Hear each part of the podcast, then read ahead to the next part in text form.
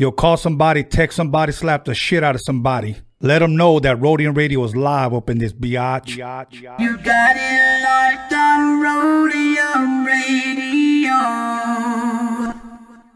Yeah, Dr. Dre is in full effect, and I gotta tell y'all a little something.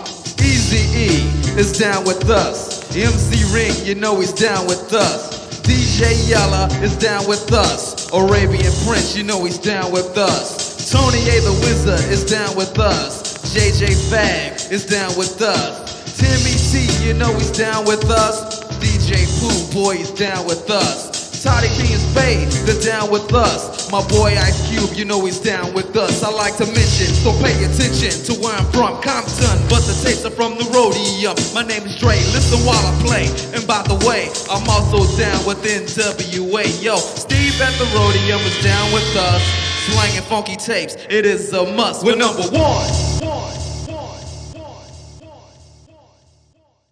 Welcome everybody to Roadium Radio episode 88. I'm your host, Tony A. the Wizard, and I got a, a few announcements before I introduce my special guest. Uh, our shop is open again, so go to documixery.com and you can get your Roadium mixtape classic apparel. Uh, we got the, we have a voice shirts, we got the Roadium mixtape shirts, your favorite mixtape, you know, on uh, uh, documixery.com. Uh, we haven't gotten the Blu-rays yet, but that will be coming hopefully either by Friday or by Monday. We should have the Blu-rays of the Roadium mixtape documixery. This is a documentary that me and my boy John put together uh, to honor Steve Yano. May he rest in peace. And I like to call this documentary the prequel to Straight Outta Compton. So for those of you that want to know a little bit more about history, be looking out for the Blu-ray, or you can view it uh, uh, unlimited streaming at documixery.com. But before I introduce once again my guest, I have to give somebody an amazing shout out for this amazing work. His name is Rick's Customs, and I'm gonna try to put it on the table, and hopefully you guys can see it. And uh, I know you guys can't see me, but here I am. And here's what he did. This is a hat rack, and if you guys want to get with him, hit him up on Instagram, Rick's Customs. Rick's Customs, and he's a Cowboys fan. Okay, I'm a Cowboys fan. So Rick's Customs, thank you. This guy drove all the way from Oxnard and delivered one for me, John Elkins, and DG Daniel Media Clips. So thank you very much. And it has the documixery, and it's got the the mixtapes, Roadium Radio, Tony Vision, all that good stuff. So got me a dope hat rack. So once again, Rick's Customs, thank you very much. Um, other than that, we're gonna go ahead and jump right into it. So without further ado, please allow me to introduce my special guest, Havoc from South Central Cartel. How you doing, my brother? What's going on, man? You good? Doing You good? Yeah, I'm good. Okay, I see you got your second beer. Hope you get a little buzz. Hope you loosen up, and we talk a lot. All right. So you know what? I know we are in the middle of the week, uh, Wednesday, but if we could backtrack a little bit, how was your weekend, man? How did you spend it? Actually, this weekend I spent it resting. Usually, uh, me and wifey, Okay, we we head out of country. Really? Yeah, we went to uh, I think it's if I pronounce it right, La La Narit, Mexico. Okay. It's right up under Puerto Vallarta. Oh, okay. You okay. drive right through Puerto Vallarta to get there. No shit. Amazing place. That's Yeah, so I mean, usually it's like on the off and because we have seven kids between us. yes. Five of them are grown, but we have two girls, one nine and one uh, 13. now, 13 one gives us. Yeah, yeah, yeah. And the nine one is starting to give us, but Starting you know, yeah, but we usually have them on every other weekend. But Okay. you know, since the COVID thing hit, I've been having my nine year old. Okay. You know myself, so because her mother's a nurse, and she was assigned to deal with those COVID people. Right. So, but she didn't because she had underlying factors. Her doctor wrote her out. But since then, because her schedule changed, I've been having my daughter. So every other weekend and then through the week, it's been daddy time, you know, with my daughter. And then that weekend we have free.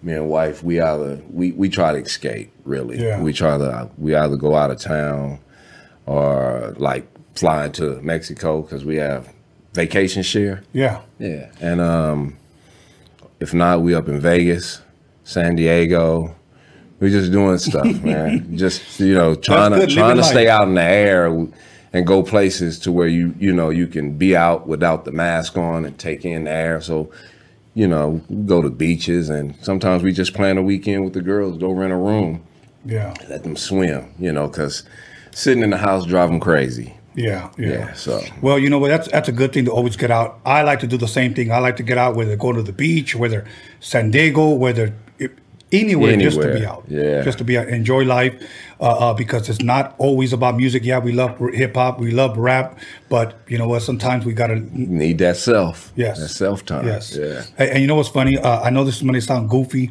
but uh, you know where I like going? I, I I usually tell my other guests this.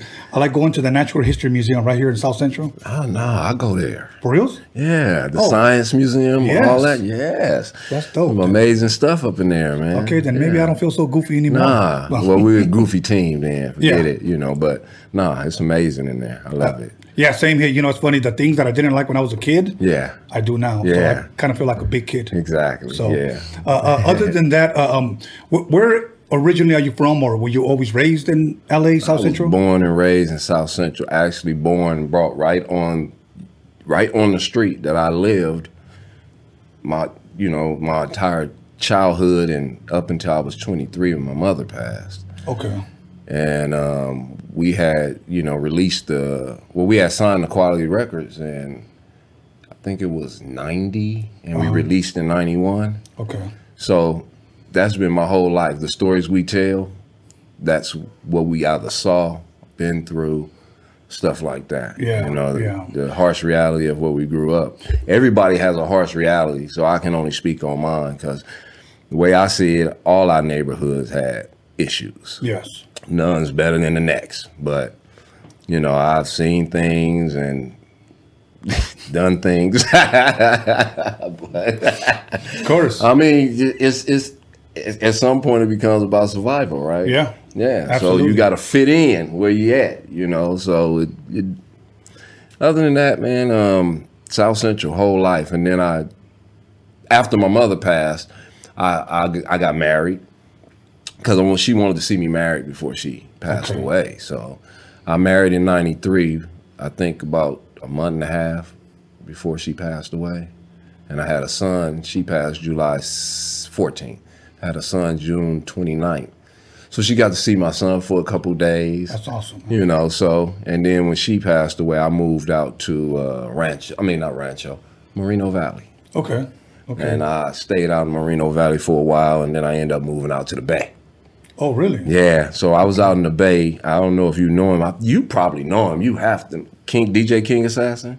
I've heard of him. You've heard of him? Yeah. So I did a lot of work with him. San Quinn was up there talking. You know, I did a song with Mac Mall, uh, and a couple just locals. Okay. You know, so I left the Bay. I think it was in. I went to the Bay in '97, but I left the Bay in 2006, if I believe, Okay. and I came back to Cali. Okay. You know, after well, I was married '93, like I said, but we divorced, Mm-hmm. so I came back to LA and. Me and Prod, we linked, you know, Prodigy, that's my cousin, blood cousin. So Okay. we linked back up and we start working on things here and there, you know. And we were actually we were working on a Prodigy and Havoc album where it's me and him and not the other Havoc. If Right. y'all you familiar with the other Havoc. Havoc, the mouthpiece. mouthpiece, because him and Prod did an album. Right. Me and Prod, we've been working on a album's been taking us a while. Prod has a you know, he's doing a lot. Yeah. You know, he's involved in a lot. Uh and I took a different route.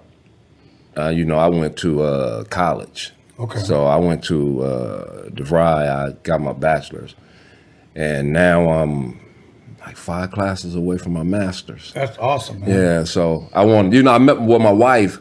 She, when I met her, she had a master's. Hmm. You know, and she was working for DeVry, DeVry University as the campus president. Yeah. And then, you know, through the time when we first started dating, I watched her sit in the room because she's working on her PhD. And that was inspiration. Yeah.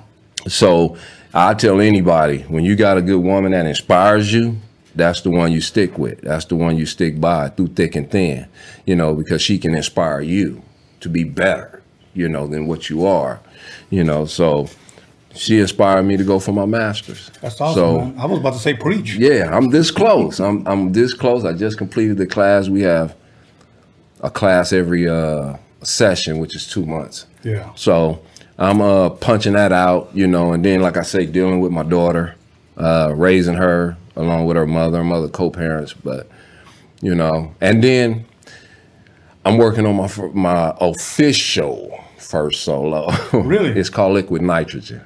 Okay. So uh, it's Pride will be on it, uh, but because I didn't want it to, you know, I think from South Central Cartel to Murder Squad to us getting together as a clique, what we call a clique, and working on music together, you know, you you can hear that South Central Cartel vibe. Yeah. So instead of going that route, I went a different route. Okay. So I wanted to. I always said that if you wanted to be one of the top or in the mix, Yeah. you have to be different. Absolutely. Nobody wants two Little Waynes. Nobody wants two Drakes. You know what I mean? Exactly. It's something has to be unique about what you're doing musically.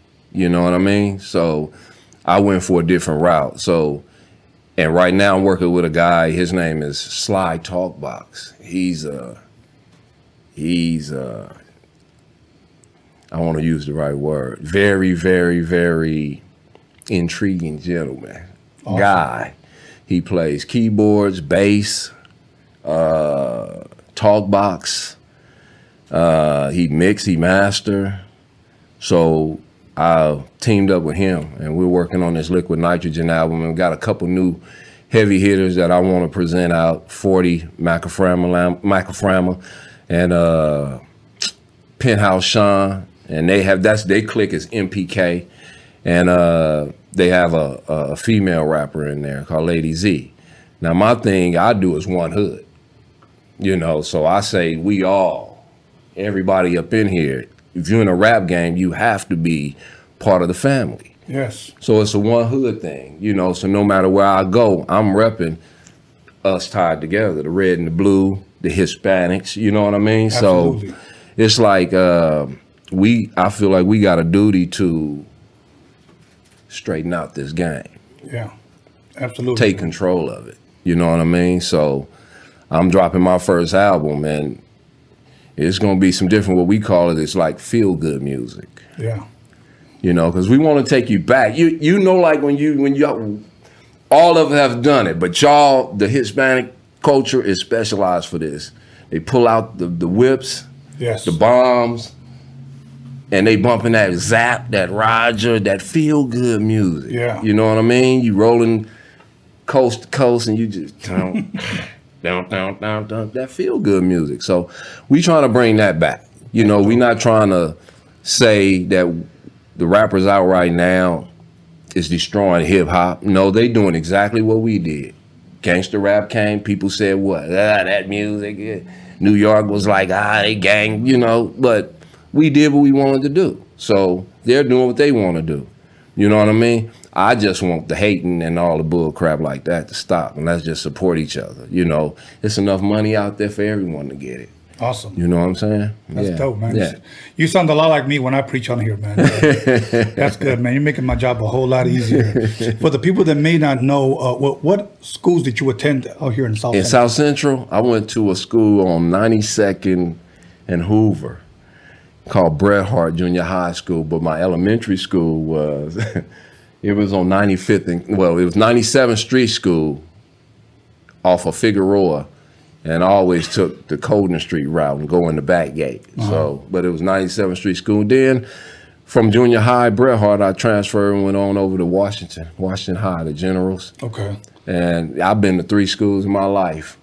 Really? Yeah, and you know, in, in tough neighborhoods, tough environments, but I did what I had to do to survive. Yeah. Five at all, but it it was a. I wouldn't change my journey for nothing. It taught me. It put me in a spot to meet whoever I met met along the way. That's awesome. You know, so you know, don't. A lot of people sit back and say, if I could do it all again, I'd do it different. I wouldn't. I'd do it because it allowed me to get here to sit here and talk to Tony A. To meet criminal. You know what I mean? Alex, all these gentlemen. So I wouldn't change my life, my journey for nothing.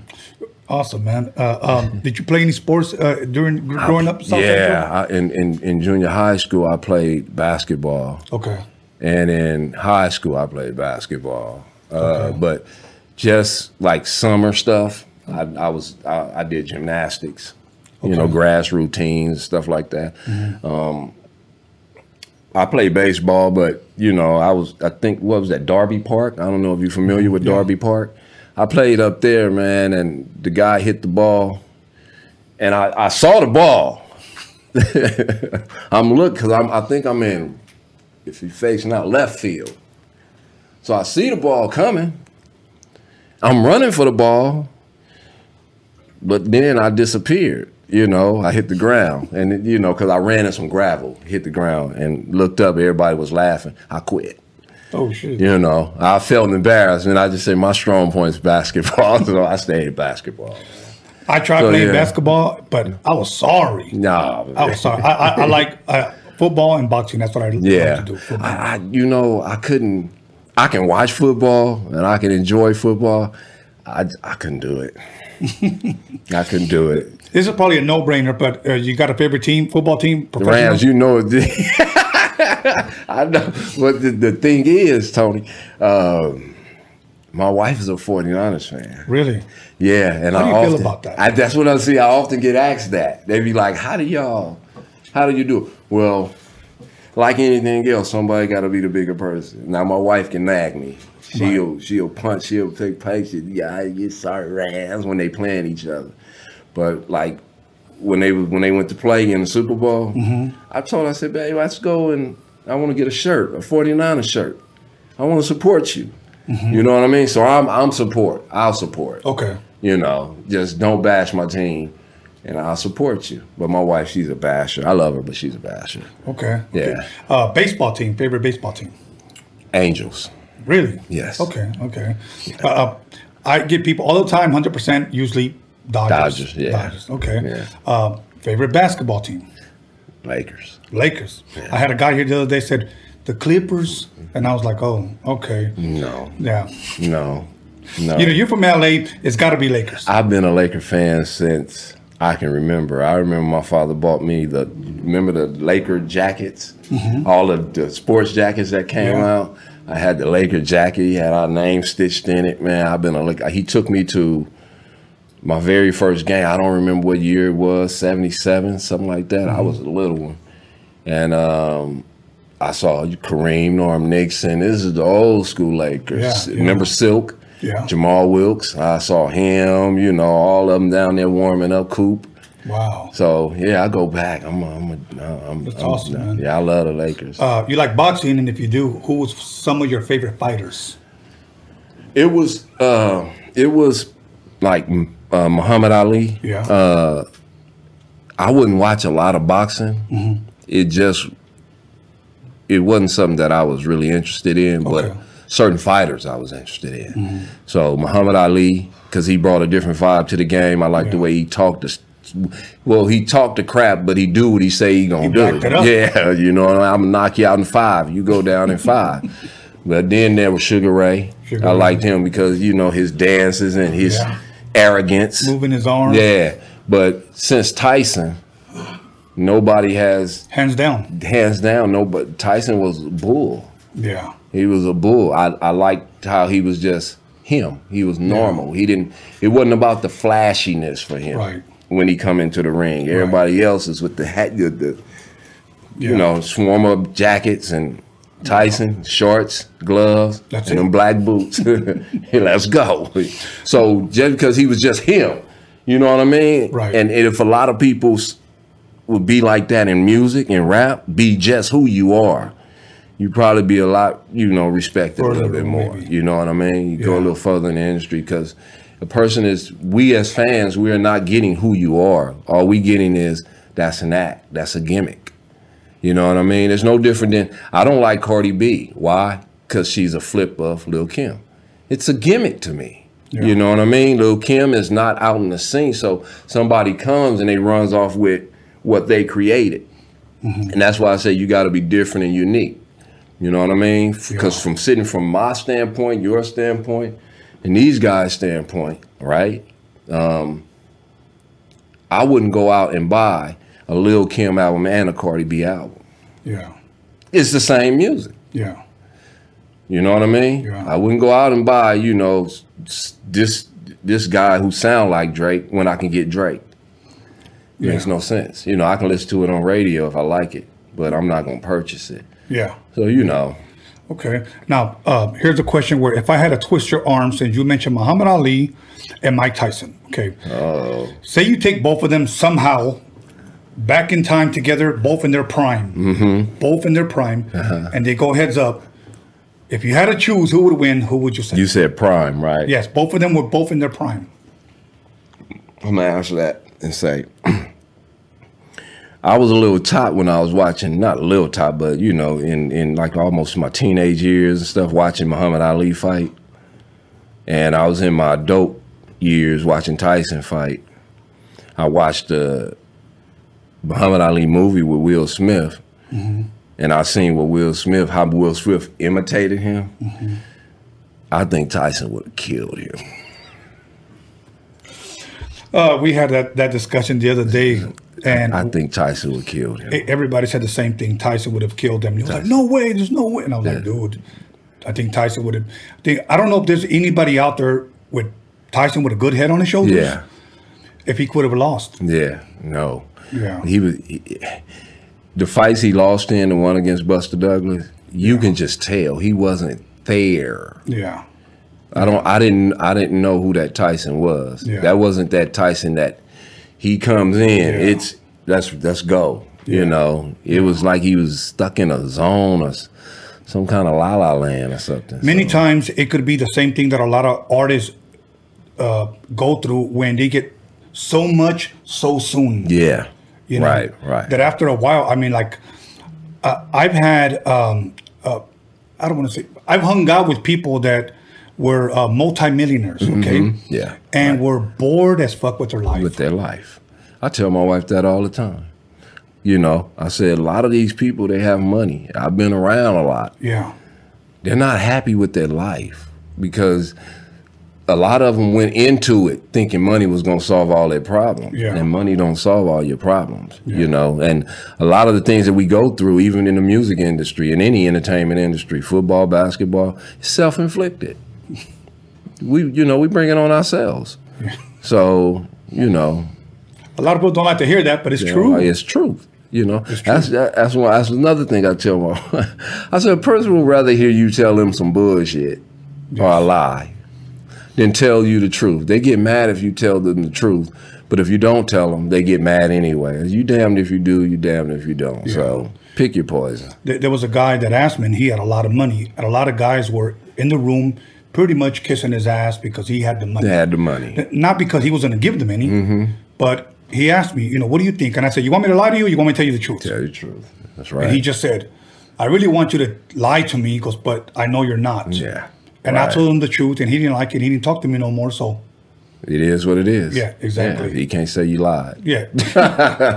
so, so now let me ask you this: Growing up in Yeah. South Central, Right. As a little boy, what type of music were you raised with at home? What was At home, uh, I was, uh, you know, you you know me, Tom. I was back in them days where we had eight track tapes. Mm-hmm. Uh, Pops had a '74 Cutlass. I remember this because in high school he gave it to me. Oh shit, Yeah, so at 16 I had a car, but it was an 86 Cutlass Supreme, and Pop Pops used to break out the uh, eight tracks, popping in Al Green, Al Green, Smokey Robinson, Yeah. Nita Baker, uh, Roger, Zap. As I grew older, you know what I mean. I mean, I have, I have a lot of influences. I have influences. Okay, I'm, I'm, I'm, I'm finna take you back. Maybe I'll shock you.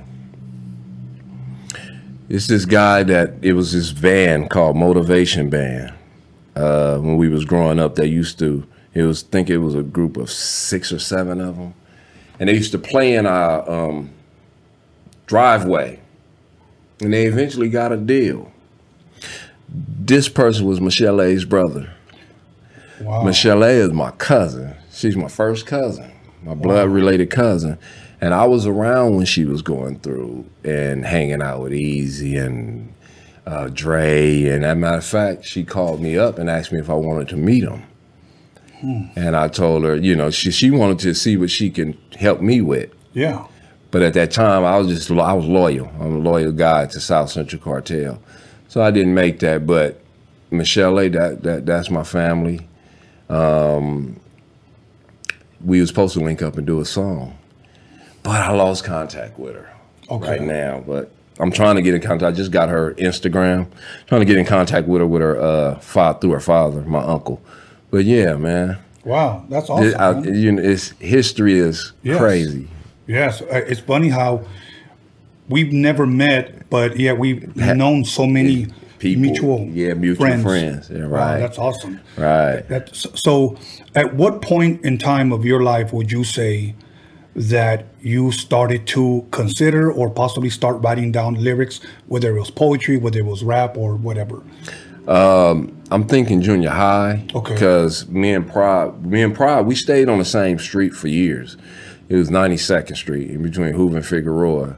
So that's why Pride say in some of his raps he say Mr. Pride from the west side and moved to the east side because he stayed on the west side first. Right. Right. So um, during that uh, during that time, me and Pride used to walk and just freestyle because we heard I- well, I heard this guy named Sugar Bear on the street.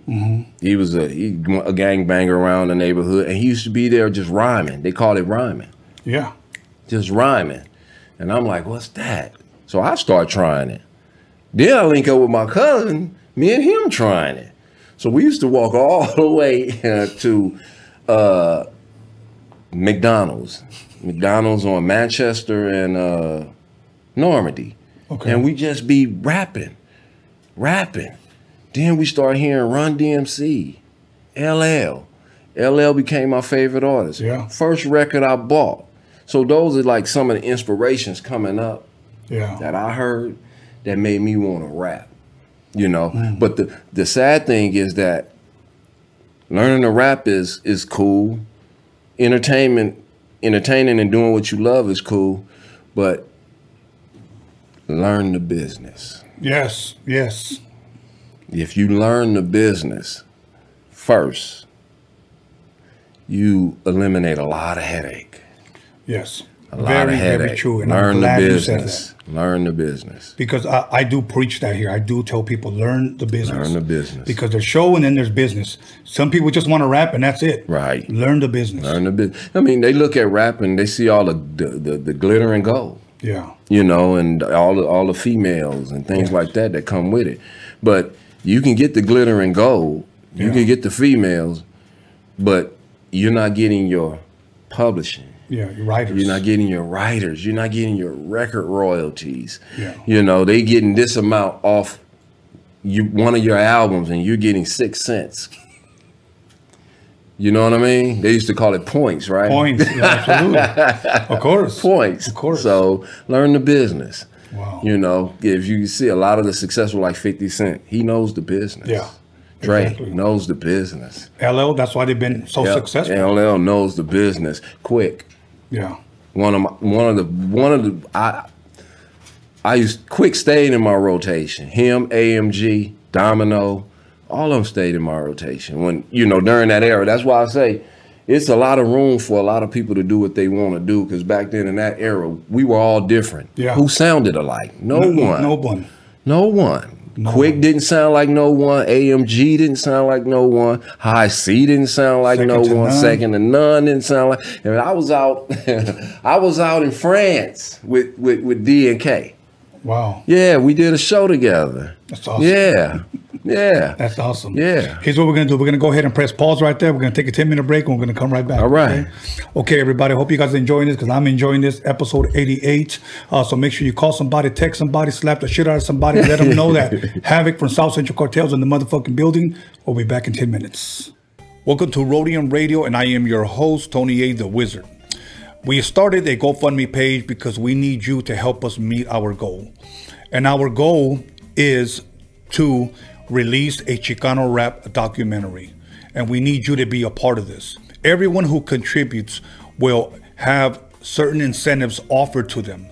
For an example, I'll name one. Your name will be on the credits of the film. Everyone who gives, everyone who contributes, uh, their name will be on the credits. That's just one thing that we have to offer. But yet, if you read the description, you see other incentives for your contribution. If you've seen the Roadium Mixtape documentary, you will not be disappointed with this documentary shining light on Chicano rap, the Chicano culture. It is something that can be used as an educational tool uh, now and in the future. So, once again, help us meet our goals so that we can start production. And remember this we have a voice and we will be heard. Welcome back, everybody, to Roadium Radio episode 88 with the podcast that slaps your your fat ass with a fat ass dick.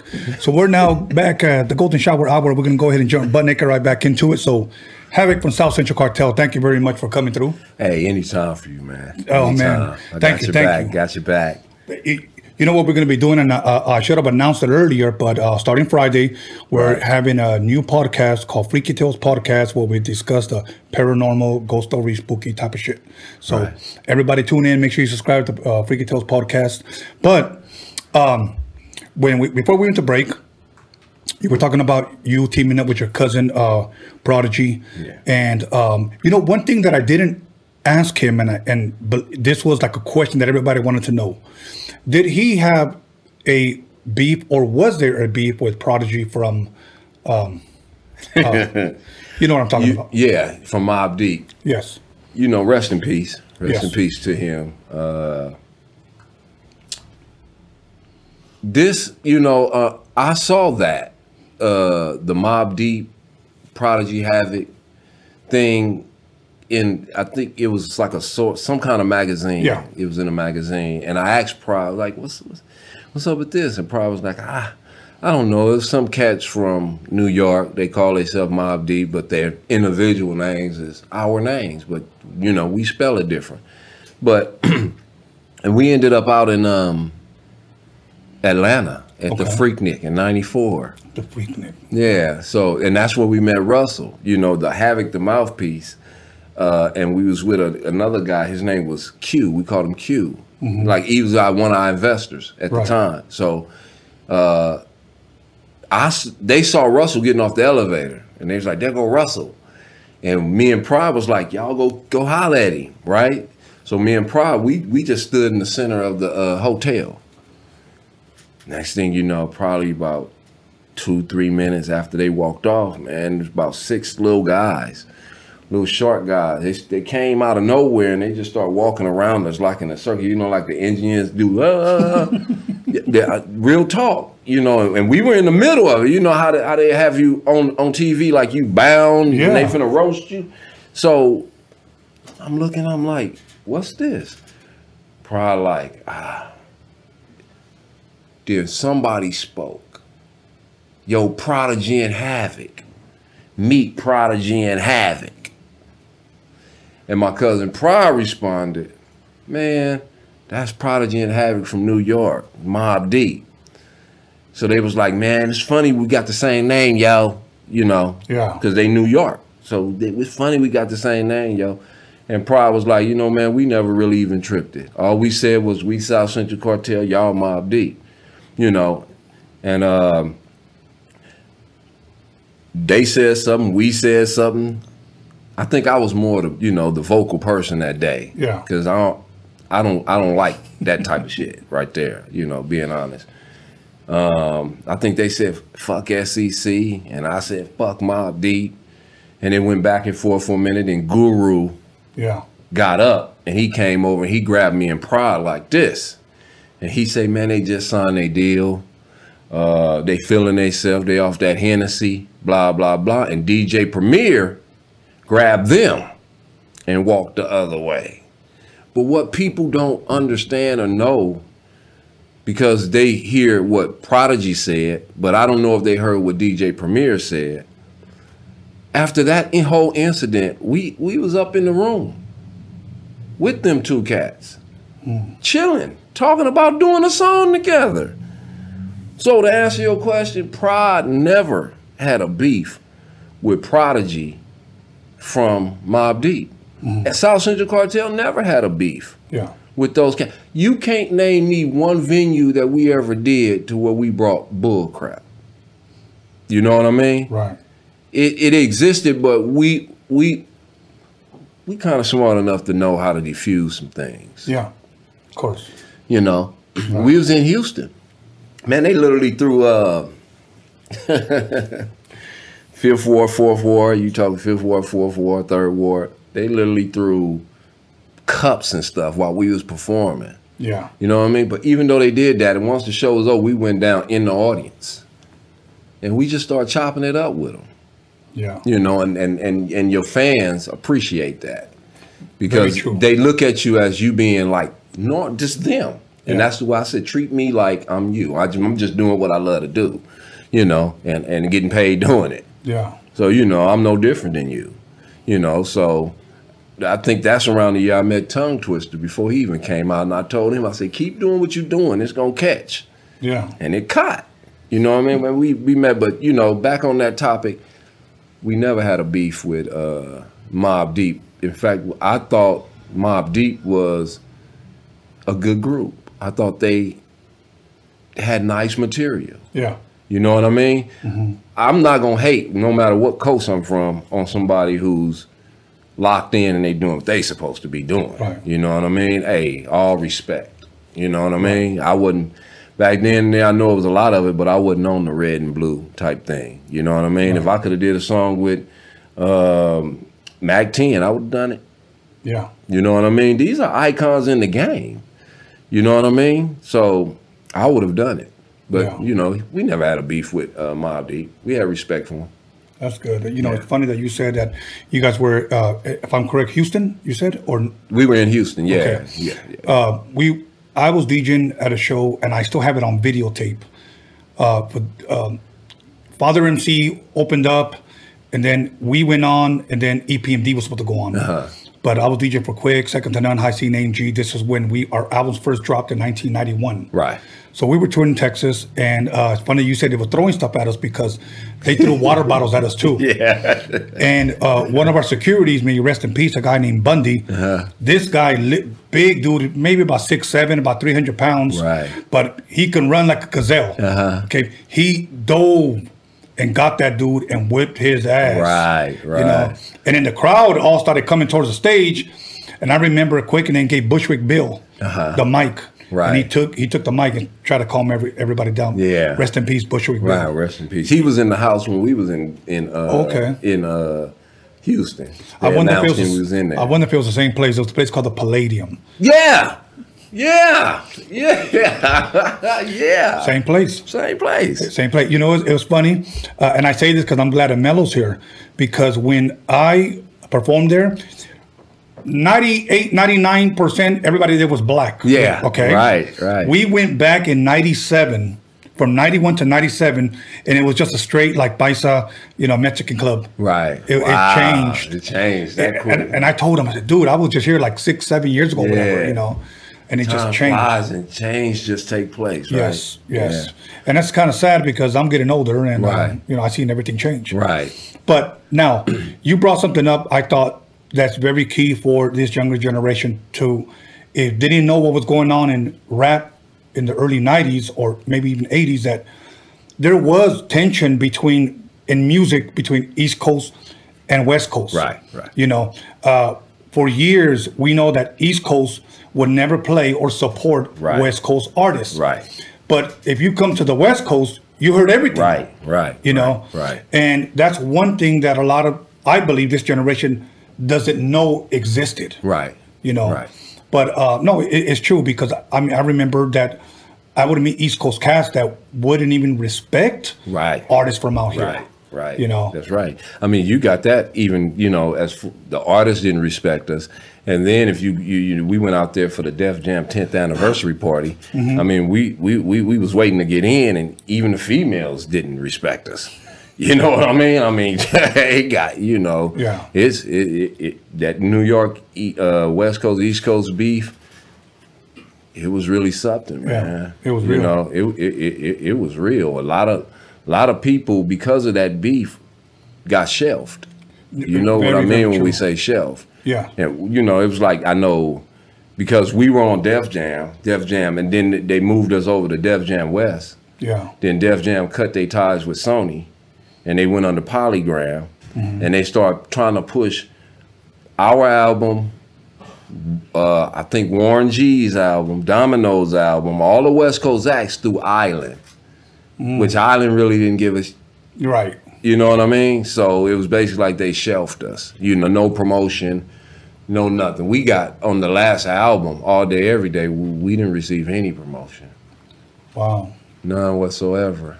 Wow. But you know, I mean, that just goes to show you that that that the, the East Coast West Coast beef. yeah. That was some real stuff. I had a guy here. I interviewed him, and he used to write for the Source magazine. Right. Lived in the East Coast, and he was here, and he's he confirmed that it was very, very true. Yeah. Being from the East Coast, like for an example, he would say some hypothetically, he would say something like, "This guy Snoop just came out with a single with Dr. Dre. Uh-huh. You know, let's put him on the cover of the Source. No, no, we're gonna put, for an example, you know, Mobb Deep. Right. You know, Right. and he's like, "Well, this guy is already double platinum or Right. something." Right. No, we're- so he said he brought that up to, to their attention. Is this a hip hop magazine or is this a East Coast Mag- magazine? magazine. That's right. You It's know. East Coast magazine. Yeah, it was. It was. You know, you, you, you, you the, the the East Coast West Coast thing. It you know when you go into New York, like you were saying, New York only played. They they was known for mixtapes. Am I Yeah, correct? yeah. And radio, they never played West Coast until it came to Snoop. They they play Snoop every now and then because when we went to the uh, the party, 10th anniversary, they played Snoop. They didn't play Warren. They didn't play Twin. They didn't play us. We were all in the house, but they didn't play us. You know what I mean? So they're known for mixtapes out there. But a lot of people don't realize this too. It's group. It was groups in New York that didn't like us, like Queen Latifah had a major problem with West Coast artists. But Queen Latifah couldn't go gold in New York or on that East Coast alone. They needed the West Coast market Yeah. to help their record sales. But because we are the type of uh, uh, uh, uh, people in the game we are, we don't have a closed ear to good music. Right. And they close their ears to good music because I can only guess that they just wanted to claim the best. Yeah. Yeah. You know what I mean? Yeah. You know, and we grew up with East Coast music. That's where it came from. Exactly. Run DMC, LL. Those are the artists that inspired a lot of West Coast acts. Right, right. That, you know. Right. So No, I agree. And and me loving hip hop, the first time I ever went to New York, I made sure that I had my friend who lives in Harlem, my boy DJ Toro, took me to where Kool Herc lived and it threw the first hip hop party ever. Right. Because to me, that's where it all came Right, from. right. So I pay homage to that, but I just feel to a certain extent we didn't get that back. Right. We didn't get that back. No. Well, we you know, especially with this younger generation now, like you were saying, younger gen like we, our generation, we knew our history. Yes. You know what I mean? We knew we knew Kurtis we knew the history of rap and how it started. And we respected that because it made us what we were. Right. The younger generation or the generation out that's doing it now, which is why I say I just wish that, you know, it can Yeah. just stop because, you know, just respect their art, Yeah. what they're doing. It's it's everything is 360. It Yeah. goes and it comes back. You know what I mean? It's like a fucking afro. You know what I mean? They go out, they come back. Fade's gonna go out, come back. Uh, uh, uh, uh, flat top. All they need is one good icon yeah. to put a, a, a- high top fade like and Play. Yeah. And next thing you know, everybody gonna be rocking a high top fade. All you gotta do is just one something different. Remember Kwame when he Yeah, put yeah. the the uh Little the- blonde? Yeah, the little blonde and that caught on. You know what I mean? It's just one thing that you Yeah. do, you know, to catch on. But that's why I tell the younger group, study your art, study your history, respect your history, because there's people coming behind you that you gonna say, man, why y'all dissing us?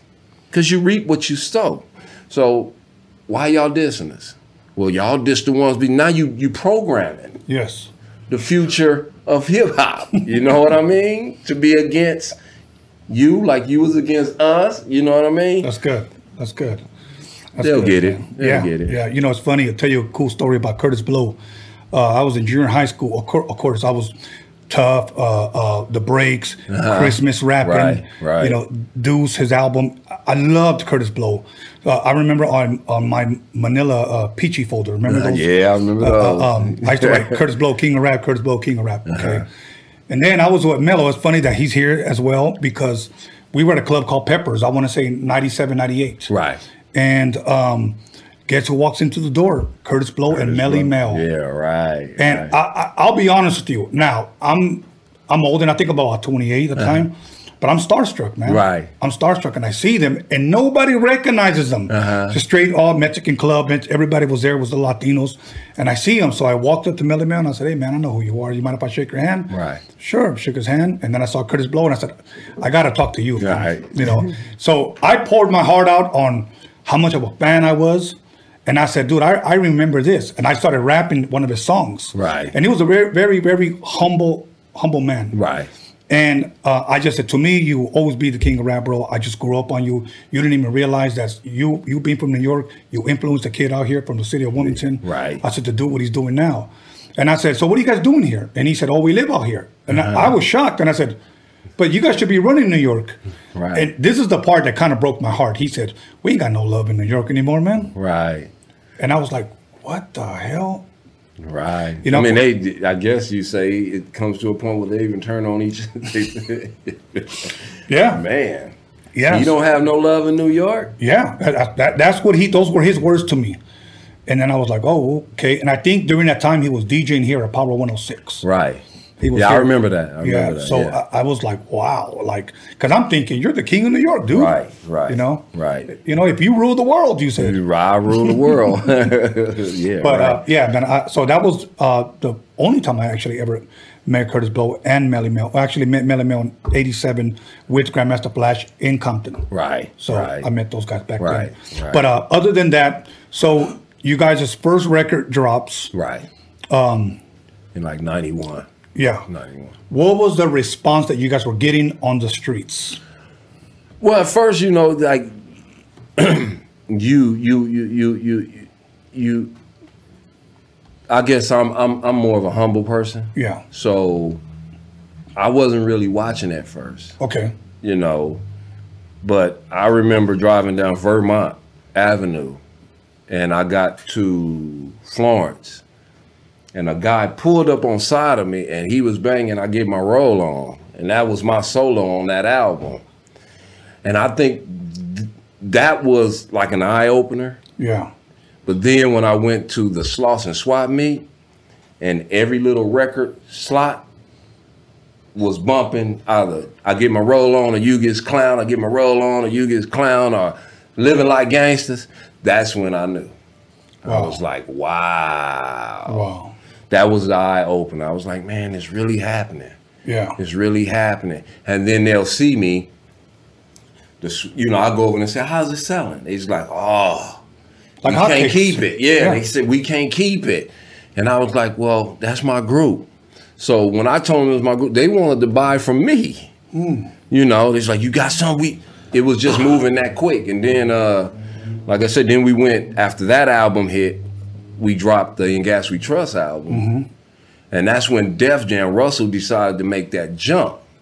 So we were out on a promotional thing in LA and we uh, stopped by to pick up t-shirts. And the person from Sony came in and said, you know what? Sony don't want to let South Central Cartel go because they're not promoting it and it won't stop selling. It keeps stop selling. I mean, it won't stop selling. It keeps selling. Yeah. Yeah. yeah. You know what I mean? So it was like, man, the feeling is it's it's, it's, it's an amazing feeling to know that you got a, a product out on the street and it's selling. Yes. And that people are are loving your product. You Right. know, when you're driving and you hear somebody pull up on side of you, you know, it's a blessing. Yeah, and I'm glad you said it's a blessing because let me share with the public some of the blessings that we experienced. That sad to say that this generation will probably never experience because the time has changed. Right. For an example, we had Music Plus, The Warehouse, Right. Tower Records, Right. Sam Goodies. Right. We had VIPs. right. We had swamp meet stands, Right. indoor swamp meets. Right. We can go anywhere and hear our records being played. Right, right. And on top of all that, if you had a radio play, that, Right. you know, This generation, sad to say, just pretty much has Spotify or YouTube. That's right. You know, Yeah. how many rappers today, and this is not to down them, but to let them see how blessed we were that because times have changed, mm-hmm. they may never experience this. Right. Today's rappers, when they come out with a song, one of the first things they usually say, go to my YouTube. That's right. They will probably never experience pulling up at a red light, having some dude drive up in a fucking caddy bumping their shit. Right.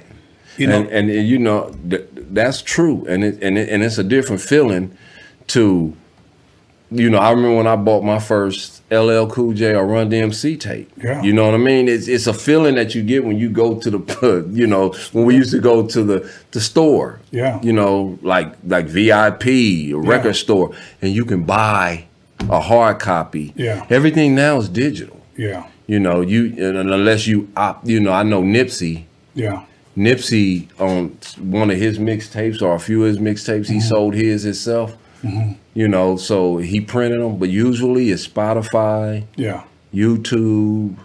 You know, people working a product through Instagram Yeah. or Facebook. It's all it's all social media now. yeah. It's all It's social, media. social media. And and but and that's one thing that this generation has that we didn't. we have. didn't have. You know? And that's why I say we all need to respect the differences. Yeah. That's why you learn your history. Yeah, You know what I mean? So if I was a guy doing music, hitting that I like Tekashi Six Nine, to have a Run DMC cassette tape, you know what I mean? Yeah. Or a Second to None CD from Yeah. history, that's history. That's a piece of history. That's Yeah. when you cherish that. Yeah. You know, but ah, these kids nowadays on this music, they don't care about No. the history. I mean, think about this. Your first album dropped oh, 29 years ago. Right. Same thing with mine. 29 years ago. Okay. And people still want to hear your story. Yes. Yeah. Okay. Today you got guys, sad to say, they got one song, it comes out on YouTube, and maybe five years from now you'll never hear You from never that guy hear again. again. You know, it's sad, but that's just, you know, That's that. That's the breaks. Let's use That- Kurtis that's the Blow. These are the breaks. I mean, Yeah. uh, it's just you know some. It's out because I feel if you are good enough to sign to a major Yes. label, then they either they they had to have seen something in you, absolutely. and I feel a major label can promote any album and make it a hit. Yeah.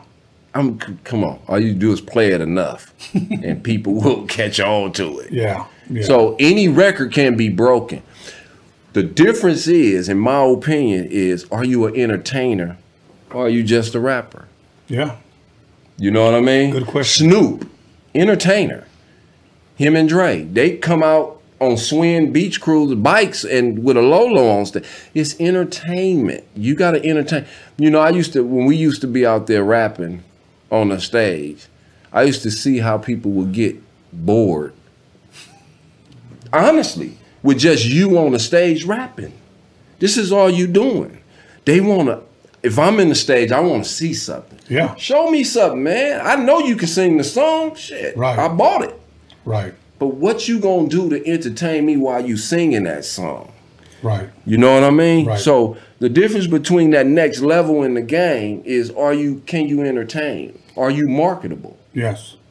If you're marketable, the record company is gonna push you. Yes. If you're not marketable, they're just gonna fulfill their thing and hope you recoup. If they don't, they'll Yeah. charge it back to you and try to get it out your ass some kind of way. Some kind of way. Steal your publishing or something. Here's another good feeling that we had that technology, I believe, is taken away from this generation. For an example, South Central Cartel is performing at the Palace or Right. Hi-C's performing here. You drive up in your nice little limo. The crowd, the, the club is packed. The crowd is energetic. Mm-hmm. Right. Okay. You go up there and you rock shit. The crowd's going crazy. Right. Today, here's all what crowds do. Yes. They don't even enjoy the show anymore. No. It's all Yeah. They so busy filming. that's that's all they're They, doing. are they so busy? You you know what was amazing during this COVID thing? Um, how they was doing all these battles over Instagram, Right. and all that stuff. See that virtual stuff? I, I don't get the feeling from that. If you where I'm from, You in a club and the bass or in your car and that bass knocking, it's the feel. Yes, yes. You know what I mean? It's Absolutely. the feel of the music. You want to feel that. When you go to the club, the average person want to get close to the speaker. Why? They want to feel the boom. Boom. You know, you don't feel that shit over no phone. No. What you gonna do? Go get you some Dre beats and hope you can pump them up and get that boom, like you know that that hit. Exactly. But you know, it's like my wife. She looks at me sometimes like you a party pooper. I just don't like I know. I'm the the social way. media outlet for. Maybe she, maybe my wife don't understand because I've done it Yes, in a different of format, Of course. And now it's a new format, and maybe I'm stubborn and don't want to hear it for what it is and or change my perception of it. Remember But- back in the days, uh, and I'm sorry to cut you off. Back in the days, somebody would be in a Cutlass, Regal, Right. uh, uh, a Blazer, uh, whatever, 15 inch woofers in the back, Right. and they'd be bumping South Central Bumper, Cartel. Yep. Right. Do, do, is there, is, are there rides today that still have 15 inch or 12 inch woofers today? Uh, yeah. Yeah. Some okay. of the old, some of the old schoolers are still doing it. Okay. But I will say it's not like it used to Yeah. be. Those were the days. Those were the days, man. You know. Those were the days. I mean, I had a, a, a 86 Cutlass, and I had so much beating that my auntie will hear you hear music, right? Yeah. And she'll go, I already know who it is. And I'll pull up in the driveway and the windows. You know, you got that that that them them twelves or them or them Yeah. or them or them, you know, 15s hitting and Cerwin-Vegas or whatever your was your Yeah. choice. And the windows going Or the trunk. Uh-huh. yeah, and the trunk rattling, and you making the windows rattle at, at the house you pulling up Yes, there. yes. Oh, they knew I was coming. They heard me coming a half a block away. You know what? I used to love to bump uh, Ice Cube Summer Vacation. Right, right. Oh my right, goodness, that was my shit right there. Right. Drunk as hell with Yeah. the Mickey between my legs, Uh huh. with the gangster lean on me. Yeah. That shit was hard. Yeah, you know that uh, that AmeriKKKa's Most Wanted album is is gonna always be a classic. that Ice Cube, yeah, when he Yes. left NWA and he did that album, that's gonna be always be a classic, just like NWA's first record Yes. will always be a classic. Quik's first record will always, you know, them first records because that's where you put all your work into. Yeah. You South know what I Central mean? Cartel South Central Cartel, the always be a first record will always be a classic to a lot of people. Yes. You know, I, I see people on my Instagram and on, on, on my Facebook, on Prize Instagram, Prize Facebook, and they always taking a picture of all these albums Yes. in a, you know, lined up. Quik, Ice Cube, King T. King T. Remember Toddy Tee. These big the, the battering ram, man, these cats was telling stories long time ago. Yeah. You know what I mean? They rep they, they are part of why we how we got here. Yes. Absolutely. You know, and that's why I say these new guys go back, listen to this stuff, Right. and you gonna um, you gonna like it. I have a nine year old. Mm-hmm. I'll play something that I did back in the day, and she love it.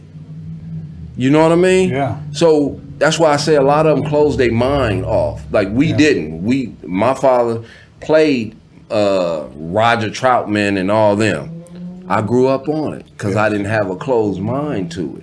But I also listened to Anita Baker, uh, uh, uh, Smokey Robinson. You know what I mean? Aretha. Uh, Aretha. Uh, uh, who was who was that? Marvin uh, Gaye. M- Marvin, you know Marvin. I was watching it when they, when when when when they announced that he was dead. Yeah. You know, I so I've stayed there. I was so amazed. I stayed there and watched him until you know they rolled his body out. Yeah. It's like, man, this is unbelievable. Yeah. You know, so I love all music. Absolutely. Absolutely. I'll listen to any music. yes.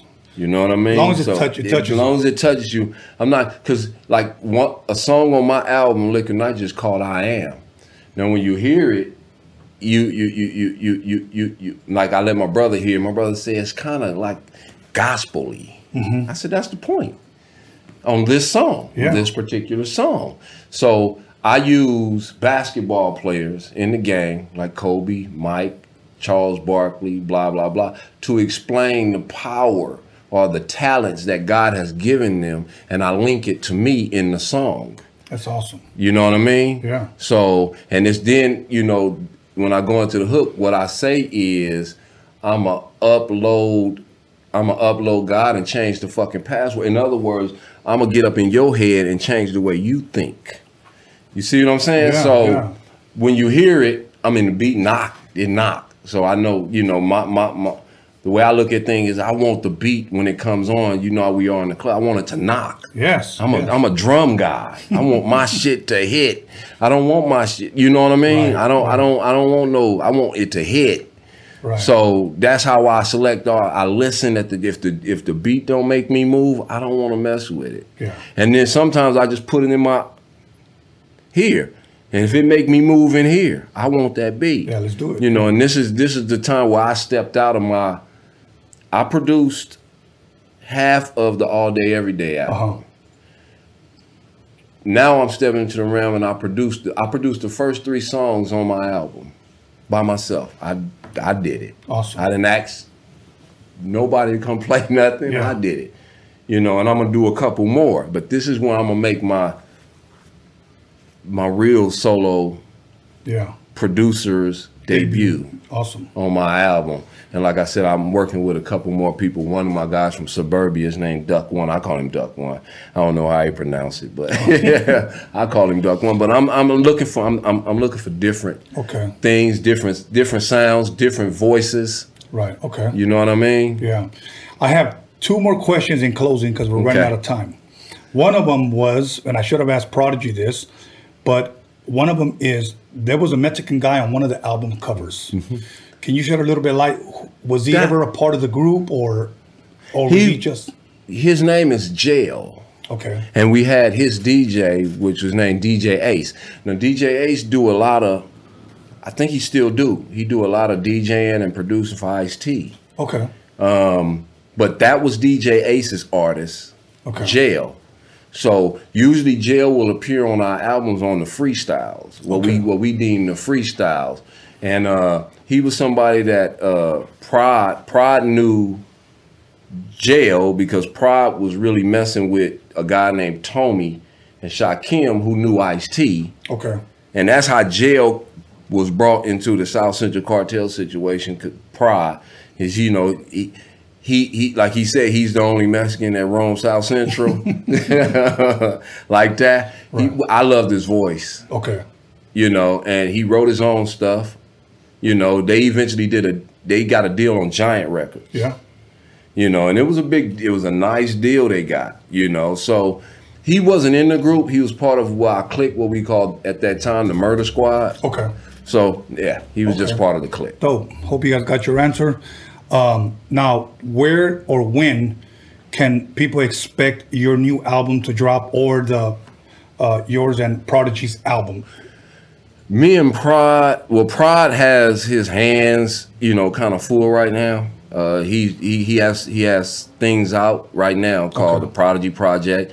That's with him and my younger cousin, Young Prod. Okay. They brothers, so they did one called the Prodigy Project. Then he has one coming out with LV. Okay. Uh, and then we have a couple of like uh, songs we did that was in, excuse me, archive, and we put it together. It's called I forget what he called it, rap classics, something like that. So that's South Central Cartel. So we're gonna drop that, and then we're gonna come with the Havoc Okay. and Pride. But by before the Havoc and Pride come out, you probably hear my album come out, Liquid Okay. Nitrogen.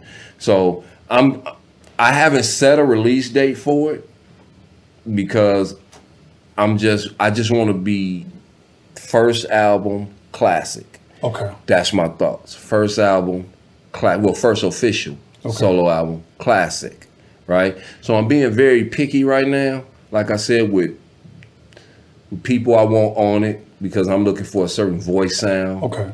Uh, so I would say my album probably be out, hmm, in probably like s- maybe six, seven months, Okay. Okay. So sometime next year. sometime next year. Okay.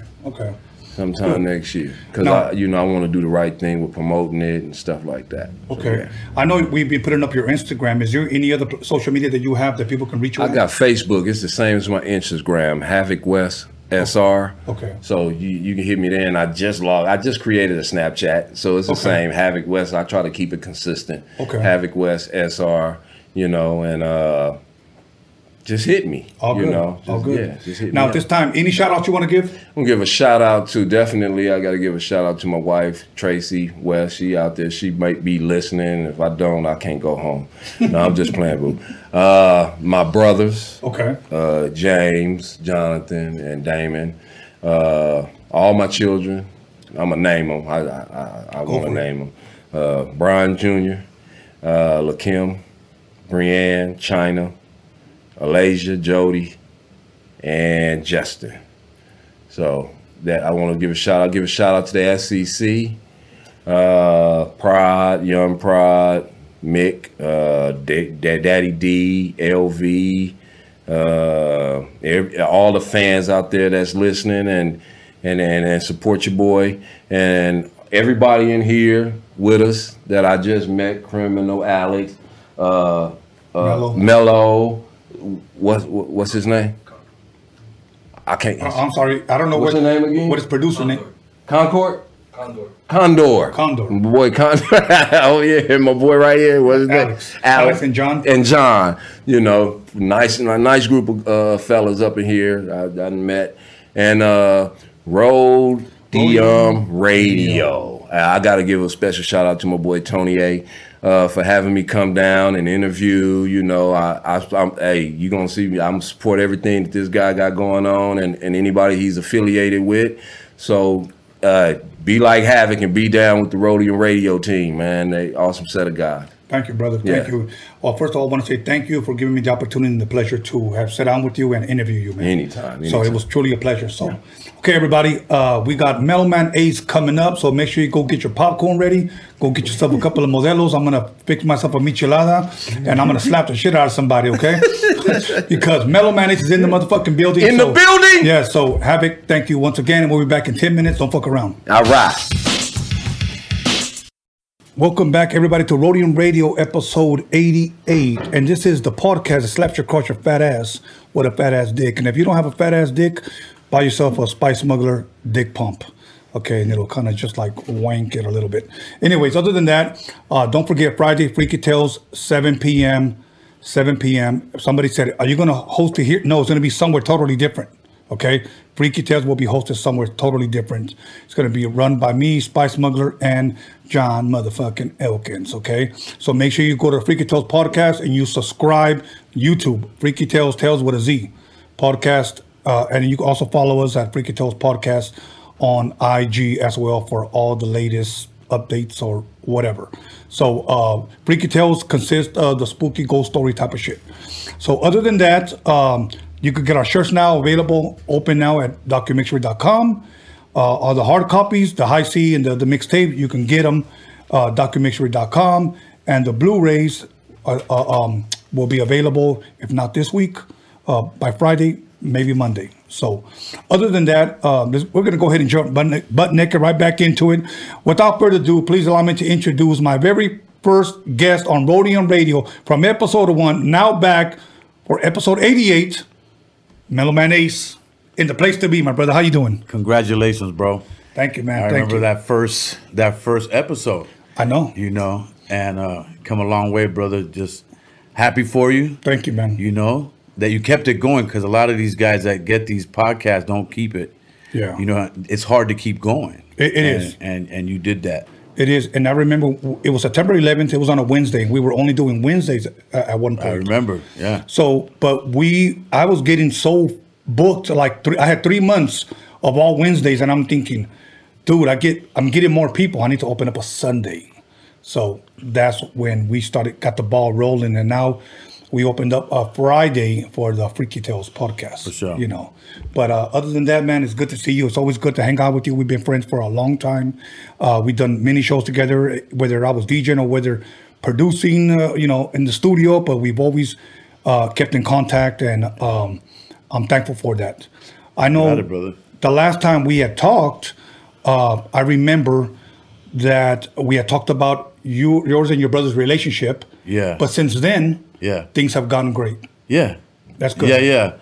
Uh, you know, it was a family emergency Yeah. that happened to one of our parents, and I think that's really what brought us together good. again as as bros. And he had caught the he had caught a uh, Uber from the Raider game Mm-hmm. to the hospital, and he needed a ride to go to his homie's house after the hospital. And I offered to give him a ride, you know, and he said, "Okay, I'll take that ride." You know, me Yeah. and him always, and uh, and that was what it was, man. Uh, on the way there, we both apologized to each other, and and we drank some beers, and, and it was just beautiful, man. That's a good thing. It and was- I, I just beautiful. wanted to give people an update on that because Yeah. it's that's good news. And I like to spread good news. People are quick to spread bad news. I want to be opposite. I want to be different. And I just want to sh- shine light on, you know, good things. So, Sure. but other than that, man, uh, I know it's Wednesday, but how was your weekend? How has Mellow Man Ace been spending his weekends uh, uh, during this pandemic? A lot of golf, bro. Um, a lot of golf, and and now that we got the wine thing going on, just filling orders and trying to stay above the demand, in front of the demand, and um, you know, the whole since the whole pandemic started, I haven't sat down. You know, Right. Even if I had to drive like an hour away to go play some golf, Right. I had to do it for my own sanity. You Right. know what I mean? So it hasn't sat me down one bit, you know, shooting music videos and doing stuff with my man Condor now. And so we just stay doing stuff, you know what I mean? Yeah, And yeah. I think it's helped with my creativity, to be honest with you. Yeah. Because I wasn't really in a writing mode, you know, until Mm-hmm. I met Condor and he, and he said, let's do it like this. And, um, you know, he sent me some beats that, that, that got me open to doing some other things that I, I had been neglecting Yeah. in terms of making songs that had radio potential and all these other things. You know, just mostly doing records like Divine Thoughts or So Rough, So Tough with a message, you know, about police brutality and all the stuff that was going on. I forgot about, you know, my other fan base that just wants to hear some good radio music. You Yeah. know what I mean? So that's kind of what we're doing. And you know how this game is, Tone. You can't please everybody on one record. Right. So it's gonna be some people that's gonna be like, nah, that ain't it. Or there's gonna be some people that's gonna be like, I love that shit. It's You know different. I mean? Yeah. You know, yeah. It's different from what I heard when other people want to say, no, I want to hear the mentirosa. I get that too. Yeah. But like you said, you're not going to be able to make everyone happy. And Yeah. You, know, can't do it. You can't do I it. can't do it here. I can only interview one or two people at a time. Yeah. You know, You can't but- please them all. You know what? Um, other than, and I'm not going to try. So No. But other than that, now um, you do a lot of golfing. I see a lot of pictures where you take pictures with uh, um, Rodney O, Arabian Prince, sometimes even Yeah. Alonzo. So are they always out there on, the golf course? They're not always out there, and you know we play different tournaments and we do different, you know, golf courses. But sometimes it lines up to where you can play a good round, eighteen holes with, you know, somebody like that. Like the last guy I got out there like that with was Arabian Prince, and he's a really good golfer. Okay. you know he ain't fucking around, bro. Like he got some real shots in his bag. Okay. You know, and so you know, uh, it lines up like that every once in a while. And Alonzo, the OG, he has his own found like his own golf uh, tournament Okay. for his. Um, I believe it's a. Uh, what do you call that shit uh, when you have like testicular cancer? Okay. I, I see what you're saying. It's like a fundraising, maybe. It's a fun a ch- a fundraiser Tournament? slash tournament for yeah for people who have defeated testicular cancer and shit like that. So I played that one last year. This year, there- I don't think because of the COVID he'll be able to do it, but he's a great golfer too. And you got guys like you know Dres of Black Sheep. He's an avid golfer. You got guys like Coolio. He's an avid golfer. Kid Frost, when he was in, in good health, he was an avid golfer. So it's a, it's a few of us, you know what I mean, that get down, and, and it's kind of widespread. But when you can get with one of the guys like that, man, it's always a beautiful time because we can talk hip hop and we can talk golf at the same time. Yeah, yeah, good, good. I never got into golf. I would like to try to just to go out there just so I could see. Yeah. The farthest I went was miniature golf. Okay, Not Right the there- same shit. Right Not the same. Firestone. Not the same. Not the same. now, now I know you played baseball, and I know you were good. Okay. Yeah. Can you say the same now about your golfing?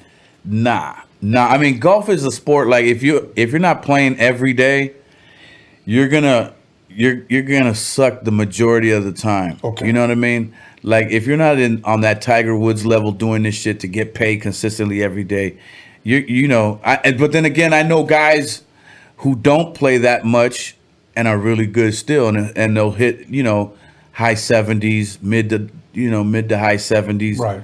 Which is a great score for an amateur golfer. You know what I mean? Okay. I'm more like 85, 89. On bad days, I'm 93 in there like that. You know what I mean? Okay. When I don't bring my A game.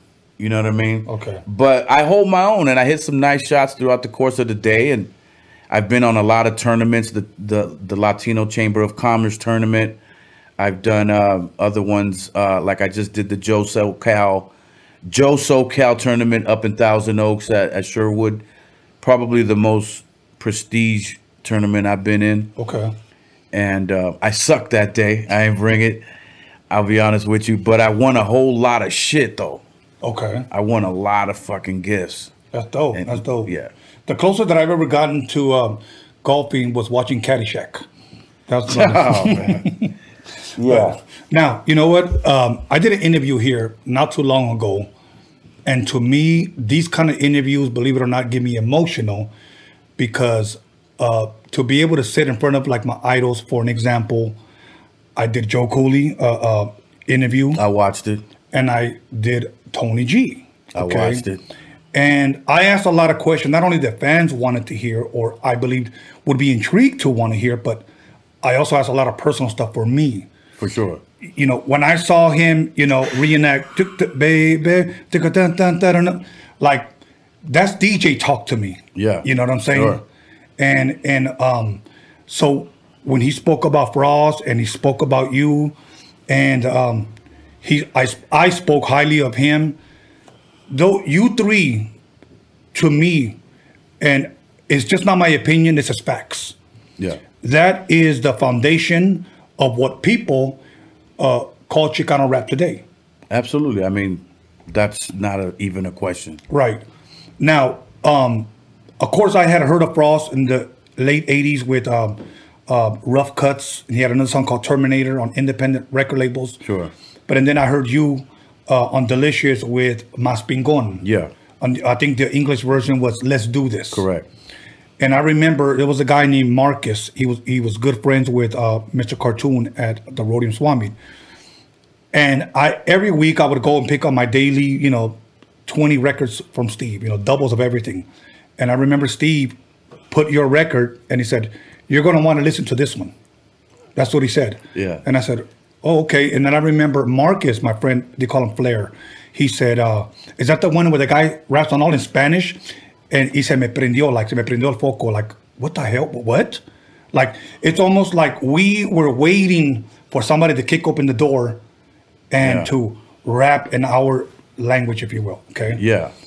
So I took it home, and again, cuando entro la casa, esto es lo que pasa, empiezo a gozar con toda la raza. Absolutely. First time that I ever heard that word la raza, ever, Yeah. on a song, and that's not to take away from No, no, no. from Frost. We're not. We're not. But I'm just stating my experience with that song because I mean, Frost will tell you himself. The first time he heard Spanish rap was Mellow Man Ace. yeah, He'll tell you that himself. yeah, Um, so I, I I can't even tell you, and I and I probably right in saying that that's not where he got the idea for La Raza. Right, Okay. right. First of all, so but yeah, I mean he'll tell you himself, and he's proud of saying that. You know, Yeah. he gives credit where credit is due. right. And so you know that's my boy, man. We go back a long time. Good. And, and, and I'm glad you shared that because uh, uh, I'm not trying because your record was, was done in '88.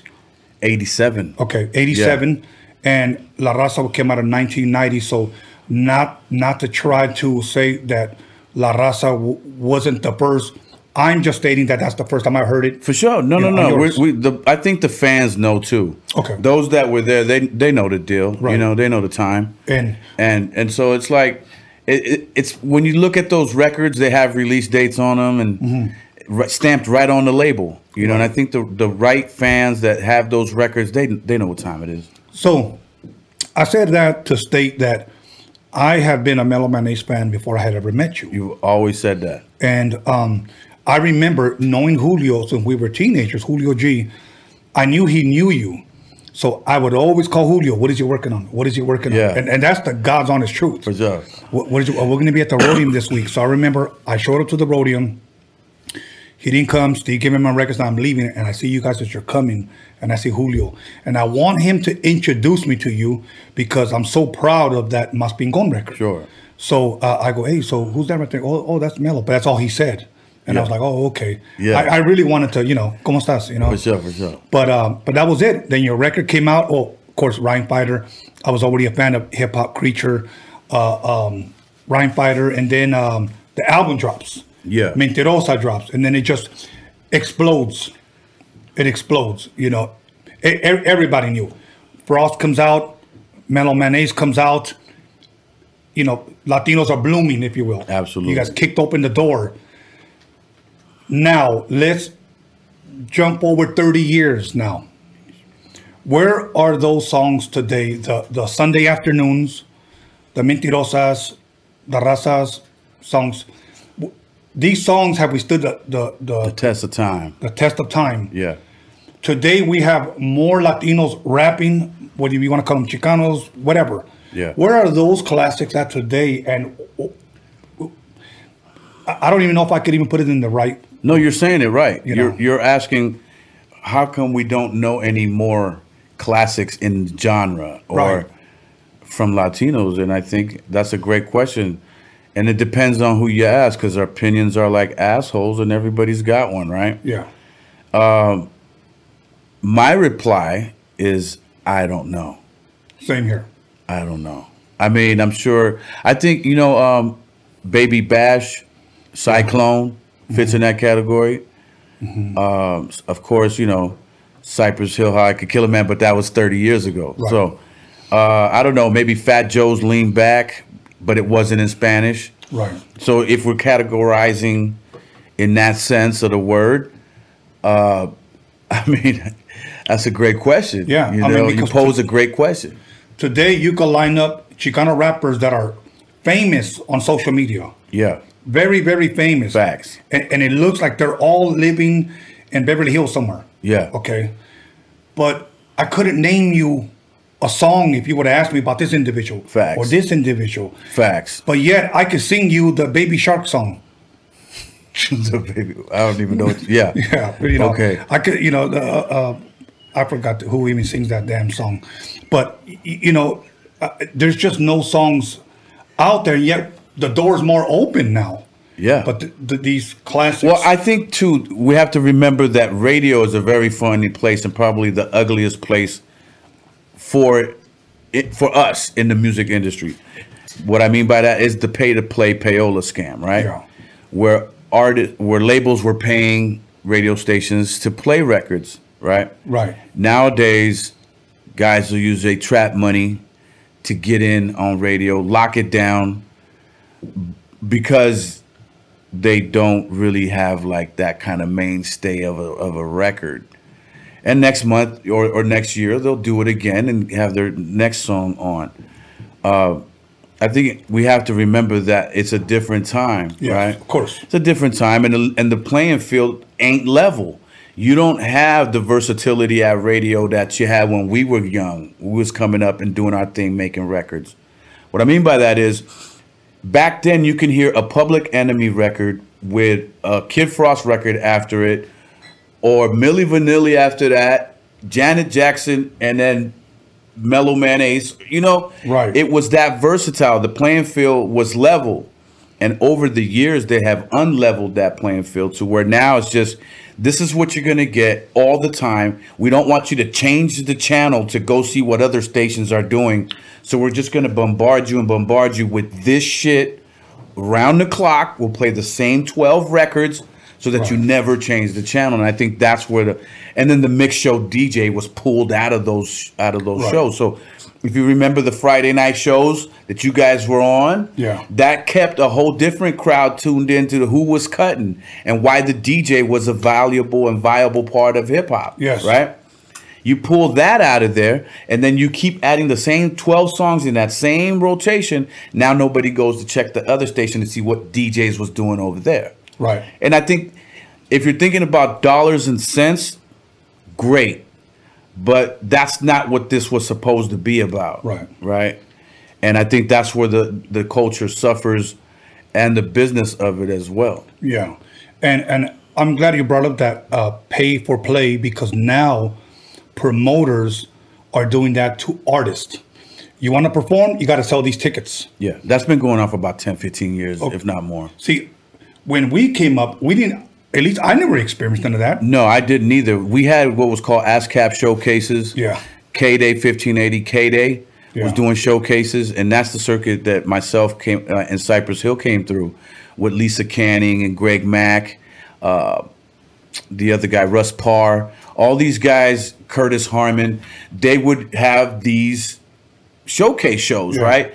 And you'd battle against other groups and rappers from the whole city, and whoever was the best one won something, or you got a record deal, or whatever.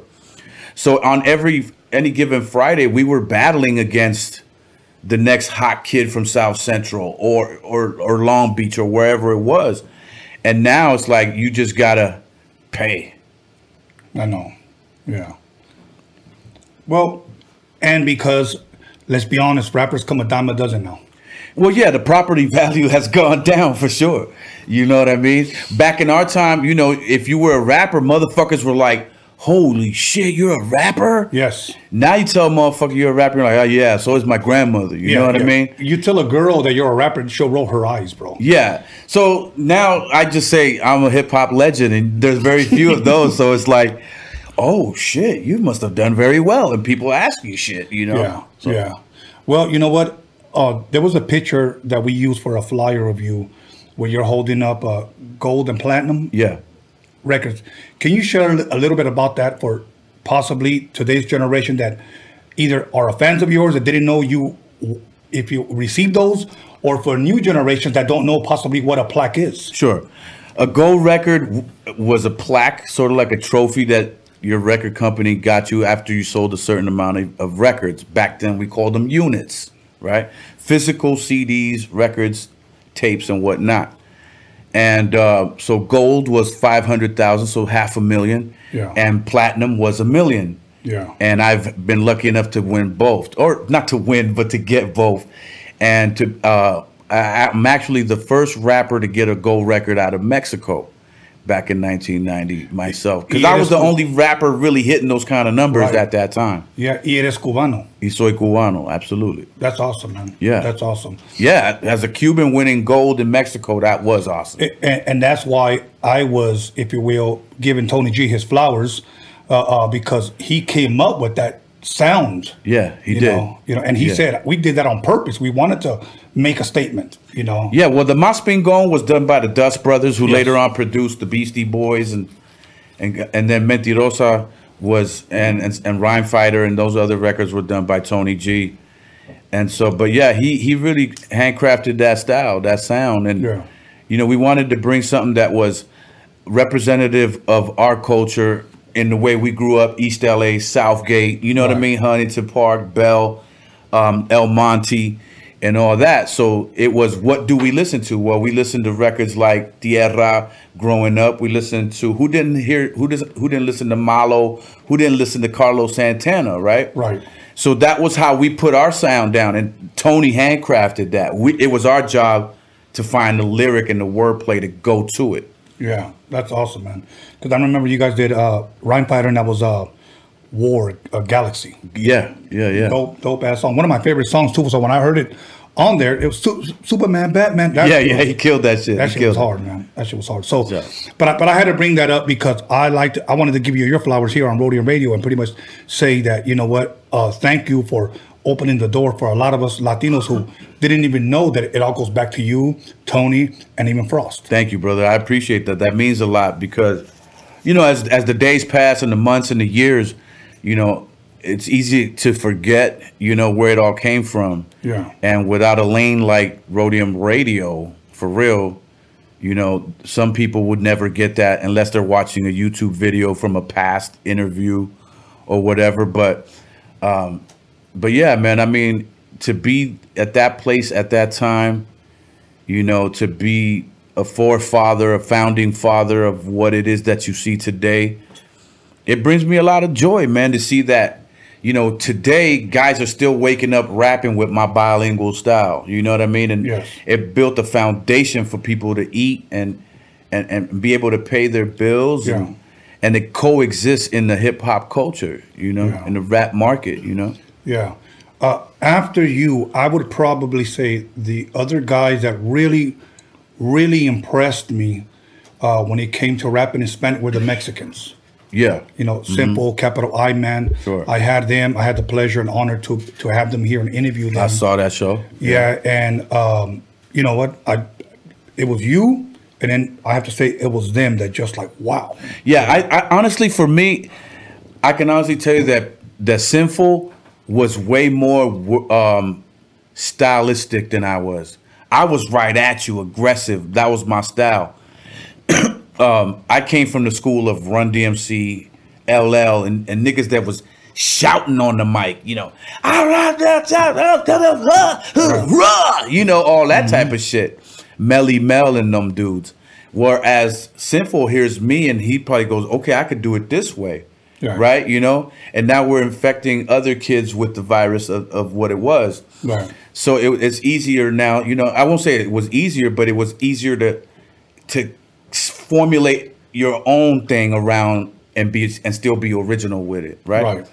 So Right. and I think his not just his styles, but his his Spanish dialect, his his degree level of of the Spanish language was far greater than mine. You far know, greater than mine. Uh, I told him, I said, dude, you translated words that I didn't know were translatable, you know, in Right, Spanish. right. You know, but um, let, let, let me say this. There was, um, oh, first of all, when you said, I'm coming right at you, you know, for people that say, nah, I didn't hear that in your song, go listen to a song called Hip Hop Creature, and you'll end every verse with hurrah. yeah. I remember that. Yeah, yeah. I- I mean, because that was my shit, you know? Yeah. So, I mean, we're talking about 1987, 88, 89. Shit was mad different. Yes. You know? Yes. Yes. So now I'm going to say something that um, I want people to go and do their homework. Okay. I believe Mello. I believe because again, you came out with classics like Mas Pingon, Rhyme Fighter, Mentirosa, uh, um, Welcome to My Groove, which was the For the house, house song, heads, yeah. which was the house song. Uh, you showed versatility in all of those songs. Okay. Yeah. I've always said this because people have asked me, "Who's the best rapper you ever worked with?" I said, "I don't know about the best, but the most versatile rapper that I've ever worked with, by hands down, has to be Mellow Man Ace." And then I'm gonna go ahead and make the statement: the only reason uh, uh, Pitbull, much love, much respect to him, has been successful because he took the blueprint of Mellow Man Ace and ran with it. I agree. He even took a song and I he called it Mentirosa. Sure did. Yeah. You know, The, I mean, it's the proof is in the pudding. You know what I mean? You can see kind of the growth of the culture and and what it is within those records. You know, and it's hard to deny. I don't know that he's trying to run from it, but Right. every time I see him, he runs from me. So uh, maybe he thinks I'm gonna jam him up or shake him upside down for some royalty money or Right. something. But um, I mean, yeah, I mean, you know, uh, that's the way I guess the cookie crumbles, I guess, right? or the way the story goes. I mean, much success, you know, to him Right. and what he's doing. But yeah, he took the blueprint, gave it a new twist, Yeah. put a suit on it, you know, And put a suit on it, yeah, and signed on the dotted line. So Yeah, yeah. Um, before we go to break, we got a couple of minutes because uh, we're going to get into your new song when you come back. Um, what do you think? I don't even want. I don't even know if I could even call it hip hop, but what do you think about the state of music today as far as rap is concerned? Sure. You know what? I, if you know where to look for it, you're gonna find some really dope shit still. Okay. Uh, my son is always banging some stuff where he's trying to do a little remix in the studio at home, and I'll hear some shit and I'll go, "Who's that?" And he'll turn me on to the original record. And I discovered a kid recently. His name is Benno Riddle. Okay, B- Benno Riddle. I was like, "What type of name is that?" I don't know. Featuring some cat named Blast, right? And this shit was so hot called Brand New. The song is called Brand New. I was loving that shit. And there's so many things like that. You know, there's so many instances like that because I know where to look. I'm tapped in. Right. to the frequency. My son is 24, I'm 53, but I still know dope shit when I hear it. You don't right? lose that ear. No, I didn't lose the ear. And then you got cats like Joey Badass that I like, Mm-hmm. you know, um, guys like that. And to a certain degree, before I started to learn more about his his preferences and his personal shit, was was Tyler the Creator. I really liked some of his early shit be- before I knew everything that we all know now. You know, what I Right, because I don't rock like that. Right. Uh, but um, you know, but if you're looking in the right areas, you're gonna find some dope shit. I think today there's a lot of talent out there, and most of it will never be heard because we go back to what we first said earlier on in this conversation: is there's only 12 fucking songs being played all day Yeah. right? So unless somebody turns you on to some shit, you'll never know. The masses will never know, and that's that's where I talk about the level playing field and how unlevel it is now, because some local talent or maybe some kid down in in Illinois will never be heard because that playing field has a lock on it, right? Yeah. And and the, the gate is closed. It's a club and you ain't in it, type of thing. Yeah. Yeah. Yes. Well, well last question. Does um, last question before we go to break? Does Mellow Man Ace listen to the radio today for rap? I do. Okay. I do. Only because my man Condor has me open to like a lot of shit. You know what I mean? Okay. And and I don't think he even knows that. I'm listening to it just to see what's out there and see what kind of things we can accomplish with this new project. Right. You know, and and I think that the next record that we do called One Dollar is really gonna shock some motherfuckers. You know what I mean? Okay. Yeah. Okay. Well, we'll definitely speak on that. Maybe if you want care to elaborate after, but we definitely want to get into the uh, uh, Mellow Man Ace featuring MC Magic song when we get back and let everybody know where you can see it, what it's all about, what inspired that song, etc. For sure. Okay, everybody. Uh, once again, Mellow Man Ace was here 87, 87 interviews ago. Today is episode 88. So make sure you guys go get yourself some popcorn, a couple of modelos, get your lady in a G string and a bra, and uh, sit her ass on the couch. And we'll be back in 10 minutes because it's about to get spicy. So we'll talk soon. Welcome back, everybody, to Roadium Radio episode 88. You know, when Roadium Radio's popping, the panties are dropping. Okay, move her panties to the side. And what's the other part, John? And enjoy the ride. Okay. Okay, we're back with Mellow Man Ace. And uh, go ahead and um, slide him over here, brother. Mellow Man Ace in the motherfucking building. I'm on Mellow. My man, just get on the mic and do the best you can. Now, I'm going to ask you a question. Uh, uh, because I want to know what was it inside of you, man, that um, uh, started that fire or the boldness to be able to say, fuck it, I'm going to rap in Spanish when nobody else was doing it.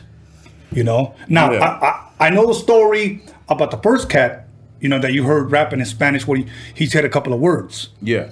But for you to say, you know what, I'm just gonna go ahead, knock out a whole fucking song, you know, it, I could fall dead flat on my face, Yeah. or this shit could take off. You want me to really tell you the truth? Yes. Okay. Ever since I came from Cuba, I I never really. A lot of people are going to probably hate me for this, but I never really fully gave myself into the whole LA thing. You know, Okay. I stay true to me, right? I'm a Cuban guy. I have adapted some manners, uh, some wording from my surroundings, but at the end of the day, when I go home to mom and pops, I gotta talk to them. Yes. Right. And I can't go in there all, you know, either yo yo yo or, you know, you are my, you know, who the fuck are you today? You know what I mean? Right. Um, so I, I just kept it Cuban, and and I think because there was two Cuban clubs where I grew up in Southgate that we could go to, it was easy to just stay me, right? Yes. Yes. Um, and I think that's that's what what the the whole passion about that was was to give them something, especially this one club that we used to crazy wild out at. You know, we talking about we get skied in the bathroom and and just do Beastie Boy shit and pop bottles all over each other and do dumb shit. Um, and and just the desire to give those Cuban people something. I just said, fuck it, I'm gonna rap in Spanish to them in their own shit, in their own dialogue. Hacer, mi negro, mi monina, que hola, all that type of shit. And they ate that shit up. And when I when I saw the response, especially when the elder people would, you know, drop off their kids and they'd hear the rap from the outside. They'd go back and call my mom on Sunday. Could I can't believe your son was saying these bad words and binga all over the fucking microphone, and it was a disgrace So us all. Pinga.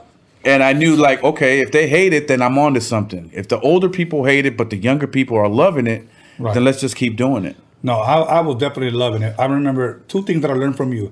Oye, brother. Okay, that was one. And then uh, black beans. Yeah. You, you, were the first guy. I remember when I, you invited me over to your to your mother. I still remember your mother's name, Nieves. Yes. Okay, and you guys had black beans, white rice, and stuff Absolutely. like that. Absolutely. Really, really good. So I I enjoy that. So I I I ate something new, and I love different types of food. Now, um, I just thought that the boldness and the the dope audacity that you had, like fuck it, let's just do it. See, I love different, and that's what Havoc was talking about earlier. Like we don't want two Drakes. Yeah. We don't want two Easy E's. We don't want to, you know. You know, that's true to an extent. I mean, we but we talked about Pitbull. Yes. And Latinos didn't see right through that shit. I'm back here going, y'all don't see this motherfucker biting my whole style? Cuban or not? Because we came from a class of school where biting was not allowed. was not allowed. was not allowed. Then we get into the early 2000s, and all of a sudden, biting is trending. You know? Well, it's just like snitching is in today. Yeah, like, is that what really where we're at? Yeah. You know? Sad to it's say. a goddamn shame. A Yeah. shame. Dudes could snitch and come out and the street code is gone.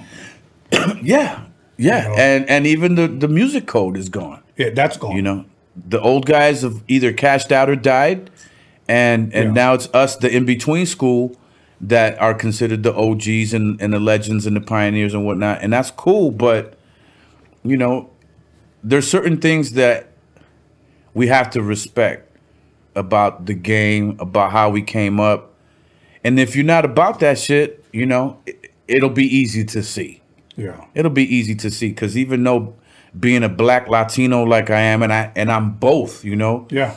um, I have that versatility where I can go in a black community, get love. I can go into the Latino community and get love. I'm both, and I don't deny either one, and I don't play favorites for either one. I can see some bullshit coming from a Puerto Rican, Mexican, Dominican, or or a brother, nigga. You know what I mean? And I can call that shit out on the fence and be like, "Nah, my nigga, you're wrong off of that."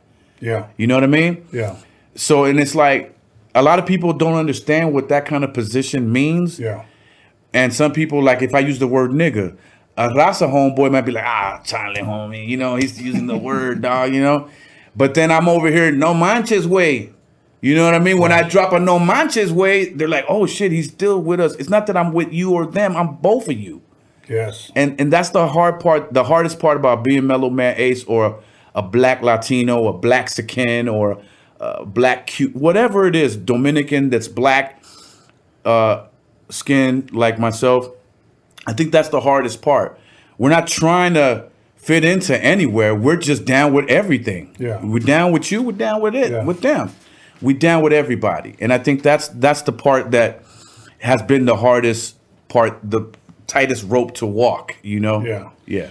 You know, it's, it's funny, man. Uh, one of the things that I admired about you, you said this, and I think you still have the VHS tape when you were on Cristina. Yeah. Okay. I saw you say something because I was watching. My mom told me, Mira, aquí está Melo Menes. That's what she said.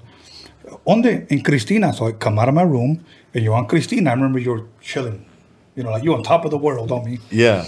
And then uh, you said, a veces me siento como mexicano en Cristina. I go, ¿Por qué te sientes como mexicano? Porque me gustan los burritos y tacos. Yeah. That's what you said. Yeah. So when I started hanging out with you, late night after studio sessions, we go to Tacos Mexico, Absolutely. You know, Yeah. and, and grub. You know, Yeah. I think we actually ate more Mexican food together than we actually ate. Probably I eat more Mexican food than Cuban food on a regular basis. Yeah. Like that's more routine, you know what I mean? Yeah.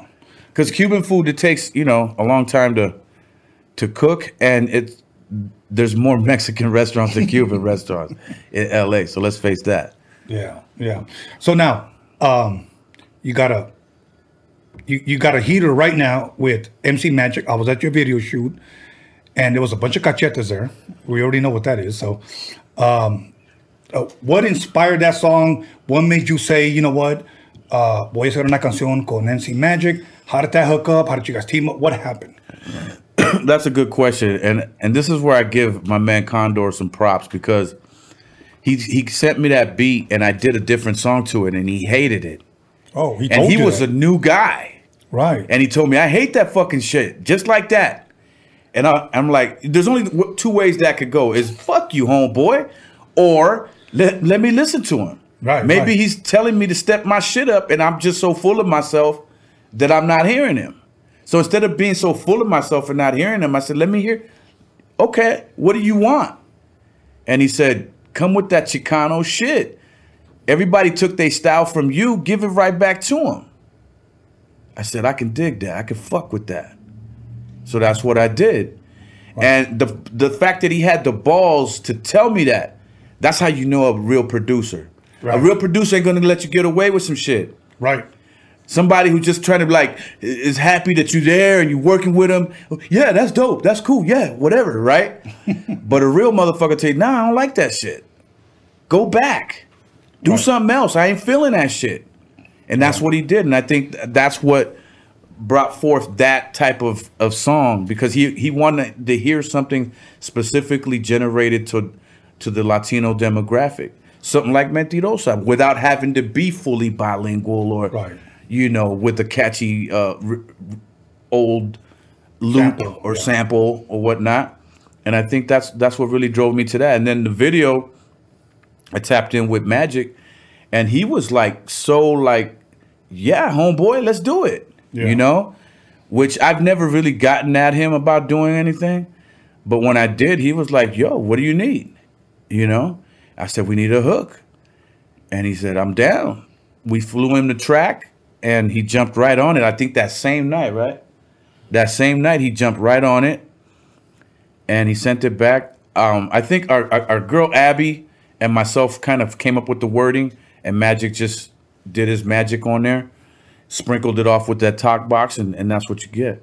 That's dope. That's dope. For the people that may not know what song we're talking about, what is the name of the song? The name of the song is called Summertime, and it's available on uh, all platforms right now. You can see the video on YouTube, and we want Raza to really get behind that and really bump the views up. Go check it out. Um, you know, and and I'm just happy that a lot of the the people that are in the video were all willing to work during the pandemic. Yes. You know, and all the girls that you see, they came to work. They were very professional, and they got in front of the camera and they did their thing. And I'm just happy that that many people came together because it's hard to find so many people that are down to work during COVID nineteen. Right. And then you get so many people that are collectively in the same frame of mind, although you never talk about it, and they all showed up to work that day. Yeah. You know. Yeah. I think the only guys that I saw wearing a mask were the guys shooting the video. Me, I had a mask on too. Yeah. For most of the video. So uh yeah, man. I mean it, it was work. It was a good day's work. We put in a lot of It turned out good. man. a lot of time. You know, you were there. Yeah, You it turned out good. I enjoyed it. I enjoyed my time. I know we had to come back that day. I think uh, we had a royalty. That was almost That's a right. six-hour interview. yeah, I watched like 17 hours of that and then I had to tap out. when you guys were going in, I was like, okay, I'm getting it's bedtime. It's bedtime. Yeah, yeah. Well, hopefully, maybe we don't know. There might be a part two. So Yeah. I'll leave it at that. I won't say I, I was happy to see that he could get you that open. You know what I mean? Right. Like, wow, this how good does he know this guy? Because I've known Tony A for fucking 30 years just about it. He, we've never been that open. You know what's funny? Okay, I met him on the phone since the late '90s. Yeah. Okay, and we just kept in contact through the phone. But that was the first time I ever met him. Yeah. But I will say this about Royal. At least talking to him and meeting him, he's kept it 100 with me, and uh, he blessed us with gifts, with food. You know, he showed me hospitality in my place. You know, he brought an entire truck of guy to do mariscos, uh, uh, cotele camarón, ostiones, aguachiles, uh, tostadas de ceviche, everything you wanted, he brought it. And he goes, see, when you come, you have to bring your your uh, the host gifts. You know. Yeah, okay. So, and that's what I want to kind of. Enough what I want to get into. You brought a gift too for the people to see La Botella. I did. Yeah. Uh, um, c- can we talk a little bit about? Can you set that up before you show them? Uh, what inspired that? Um, Where can people? You're talking it? about the wine, Yes. the Mellow Merlot Yes. um, that that I have right now. Um, thank you. Um, the Mellow Merlot, right? I don't know if you wanted to get into that just yet, or Yeah, yeah, we can get into it. Okay. Product placement right there, and then we'll pull it out there like that. There. Ah, okay. Merlot. Merlot. Yeah, uh, me and Rodney O got booked for um, New Year's, this last New Year's, out in, in Napa Valley. Uh huh. And um, on our way there, I wasn't even thinking about a, you know starting a, a, wine company or anything like that. I was about just let me go do my show, get my chips, and chill. But as you know, after after my set, I asked the promoter for a glass of wine because a lot of people don't know because I didn't put it on social media. I had heart surgery in um, 2017 in December. Yeah. And so my doctors were like, if you're gonna keep drinking, which I, you know, I'm having a shot right now, but Right. he don't need to know this. But he said, if you're gonna drink, drink a red wine, you know. And so I, was, I always kept that in the back of my mind, but I didn't think like, okay, I can start a company, Right. You know. And so after that, I, I after my set, I asked the promoter for a glass of wine, and he kind of tripped. He was like, "I thought you rappers drank Hennessy and fucking Courvoisier and all this type of shit." I'm like, "Cool, but I want some wine, bro." And I also play golf, you know, and I'm still about my people. So Yeah. how about that? And he was like, "Okay, okay, you know, a glass of wine it is." And so he brought me my glass of wine, and he said, "You know, you should think about starting your own brand of wine or whatever, right? Create a wine. Right. He said E-40 got one. I was like, okay, cool, cool. I didn't think anything of it. So then on my way back to LA the next day, I was driving through the wineries, you know, and and and going through them. I was like, man, this shit is some other shit here, you Yeah. know. And I know I, I think my man um, DJ Muggs has a winery out there somewhere. I don't know. Just keep hearing about it. Yeah. And um and so I was like, okay, all right. I, I had an idea. It's, it's starting to open up to it. And then before the COVID hit, he would send me, you know, little pamphlets of information to my phone and here, go look at this link, pop up. It's a pamphlet about some wine shit, you know. Then I saw a ESPN show or other on Drew Bledsoe, the ex quarterback. Yeah. He had his own winery No shit. his own vineyard, right? Hmm. And I'm like, this shit is starting to talk to me.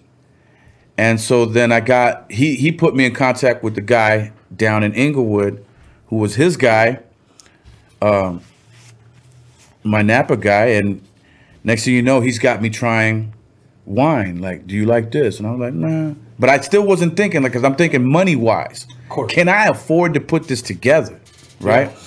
Do I want to dump so much money into something, you know, right. thinking that that's the only way to do it. Right. And um, lo and behold, once I, I liked this one wine, which is actually the one I'm drink that I that I bottled up for myself. I really loved it, and I was like, "Yo, this shit is good. I can drink this, and my doctor be happy about it," you know. and so, lo and behold, I, I invested some money, and the demand from the fans and the people who have bought it, return customers, as of two weeks ago, has been amazing. To the point where now I have five restaurants in Napa Valley who carry the wine. It's awesome. Zendejas restaurant in San Dimas as well, which is where I'm going to have the party September 12th for the launch, the actual launch party of the wine. As a matter of fact, I just posted that on Facebook. Thank you, brother. I saw that. Yeah. And people were commenting like, "Cool, thanks" or whatever. So, what is that? Is that a party? Is that a restaurant? What can people expect if they do go? Well, it's the launch party for the wine. Okay. You know what I mean? I started a company, I trademarked it. It's called Havana Wines, right? Mm-hmm. And Havana Wines produces Mellow Merlot, and we're working on a Moscato right now as Dope. well. So, um, my live ended. So, all right, whatever. So, um, so now we're working on the Moscato too. So it's growing so fast that I couldn't keep up with the demand, right? And so now we're we're we're gonna start talking about deals, uh, you know, retail stores and all that kind of stuff down in Napa, Right. Next week, I have a meeting with those guys out there, and and we'll have those kind of dialogues. You know, so it's just it's been a very organic thing where I took a risk. It's working. You know, it's yeah. working right now, and and I'm proud of it, man. You know, I'm proud of it. That's dope, man. Well, so am I. I'm glad it's working out. Uh, maybe that'll inspire me to start my own tonquila. There you, You go. know what I'm saying? You, never You know. never know, dog. You know, You got a great following here on, on Roadium Radio. Who doesn't These- like these fans. tequila? Just you know, tone, and then we'll, we'll capitalize the A at the very end of tequila, tonquila. I just I just freestyle that. I'm not I'm not a freestylist, but I just freestyle that mellow. But uh, um, you did great. You did great. so now, uh, very quickly, what can people expect? Well, we're gonna encourage them to go to your YouTube page. What's your YouTube page where they can see that video? The YouTube is uh, Mellowman Ace TV. Okay. I believe it is. Yeah, and you can watch it there. Um, check out the video. We need we need people. We need our people to get behind it. Yeah. black and brown, um, white, Samoan, do the Humpty Hump. You know what I Right. mean? We need everybody to get behind it because we're not we're not gonna play the radio game. Right. You know, we're not just gonna go, okay, here, Los Angeles, here's fifty thousand dollars, put it in those twelve songs that you play. We're not gonna play that game. We expect the people to our people to gravitate to it, take it as their own, play it at your parties, your quinceañeras, your birthdays, Right. and and enjoy that Cali summertime joint. That's dope. I enjoyed being there in the video. I remember that day I was out in the sun the whole time watching. And by the time I came back to do like almost a six hour interview, I was wore out, man. I believe it. I was believe it. wore out. No, it was a good day, man. It was a good day. Now, uh, um, I know you. Um, can the public expect more Mellow Man Ace material as far as music is concerned this year? Absolutely. Okay. Absolutely. I mean, we got in September September 5th we'll be shooting a new video for the new song called One Dollar. Okay. And I can't say much more than that because some motherfuckers out here are hard up for good ideas. So I'm not gonna say what it's about, but They'll buy your shit, bro. yeah, I mean, I'm I'm used to that though. They've been doing that since you Day know, one. Since day one. But I'm not gonna say much more than that. You know. Uh, okay, look, it. We, we started Freaky Tales. We haven't even started. Oh, and it's featuring Money B from Digital Underground. Dope. Produced by my man Condor. Dope, dope. Um, we started this Freaky Tales thing. We go live Friday. I had a guy hit me up two days ago. Hey, I'm starting up my own uh, uh, paranormal show. And, and you know what? Cool, whatever. Right, right, right. But here's my thing. It's like, what a coincidence that it's the same time. Like, right. you know, whatever. But you know, the sad thing is, and I'm not calling this individual this, but there are people out there that are just hungry, hungry for fucking ideas. Yeah, there and they'll take your shit with no fucking shame. I mean, we've seen the lack of originality. If you look at what's going on at radio, how most records have auto tune, right? There's a lack. Let's uh, let's admit it. There's a lack of creativity. Yes, right? absolutely. And so it trickles down, and I think a lot of people want to. By the time they try to belong to that sound, it's already gone, right? And I think that's why it's important to stay away from trends and shit like that, and see, you know, just do what you do. You know, I'm going to ask you somewhat of an off the wall question because you brought it up earlier about we're not going to give the radio, you know, 50k to put it in their 12, you know, song rotation, and that will probably only last about a week. Um, where do you see the future of radio today? Since we're, we are here in LA, Yeah. we have the two biggest stations when it comes to so-called hip hop, Power 106 and KDAY. Do you believe that those stations will still be around 10 years from now? I believe they'll still be around because there's 10 year olds everywhere who listen to that. Mm-hmm. But I think the future of radio is this right here podcast. Okay. Because you allow us, the artists, to say what the fuck we want to say raw, uncut, unstepped on. You know what I mean? Yeah. And I think for us artists, we love this kind of, we've, this brand of radio better because when you go to the popular radio station, usually the DJ's full of jokes and he's got to ring the funny bell and the whole and everybody's laughing. They push the button with the fake crowd audience, right? All that shit. But you can't get two words in edgewise because he's so busy trying to be funny. And, and the Right. majority of those guys, and I'm not pointing fingers at people, but all they do is kiss the artist's ass. The song can be whack as fuck, but they'll be saying, that song is fire, yo. You got to go download it, and you got to do this, Right. kid.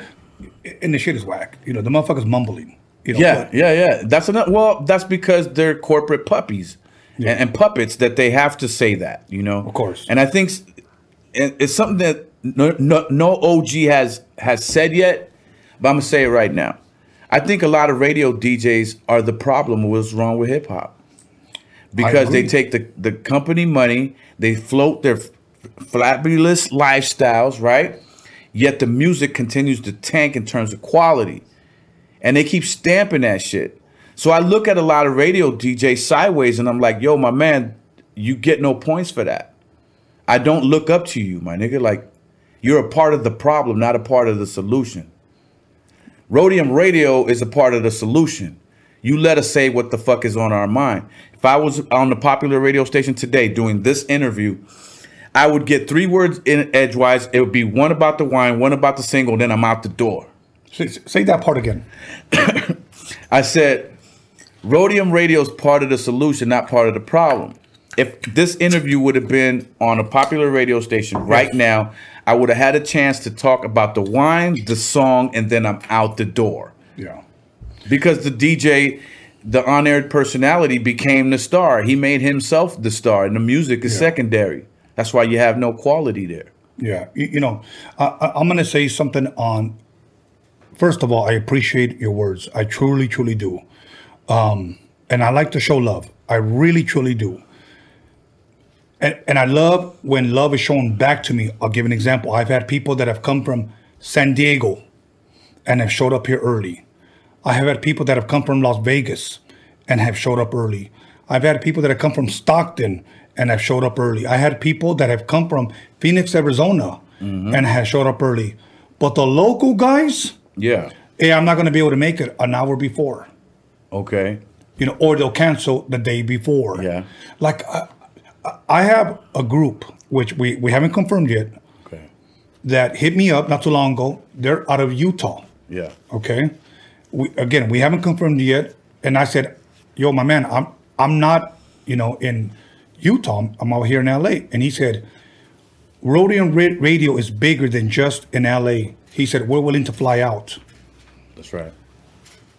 That touches me, man. You know what I'm Yeah, saying? I mean that's Condor. He, he can't. He drove in from San Francisco San today Francisco. for this. Yes. So it is much bigger. I, I had a, a, a female artist came out here from Houston, you know, but it's always the, the local guys here that pretty much say, oh, you know, I'm not going to be able to make it. Yeah. Or I might be late. Yeah. You know, that type of stuff. Right. And I, and I, you know, we see right through that. But Yeah. whatever. Okay. So now Well, I canceled on you one time. you did? I think for my birthday this year. Oh, that's right. Well, that's because. But I, I'll, I'll allow me to explain.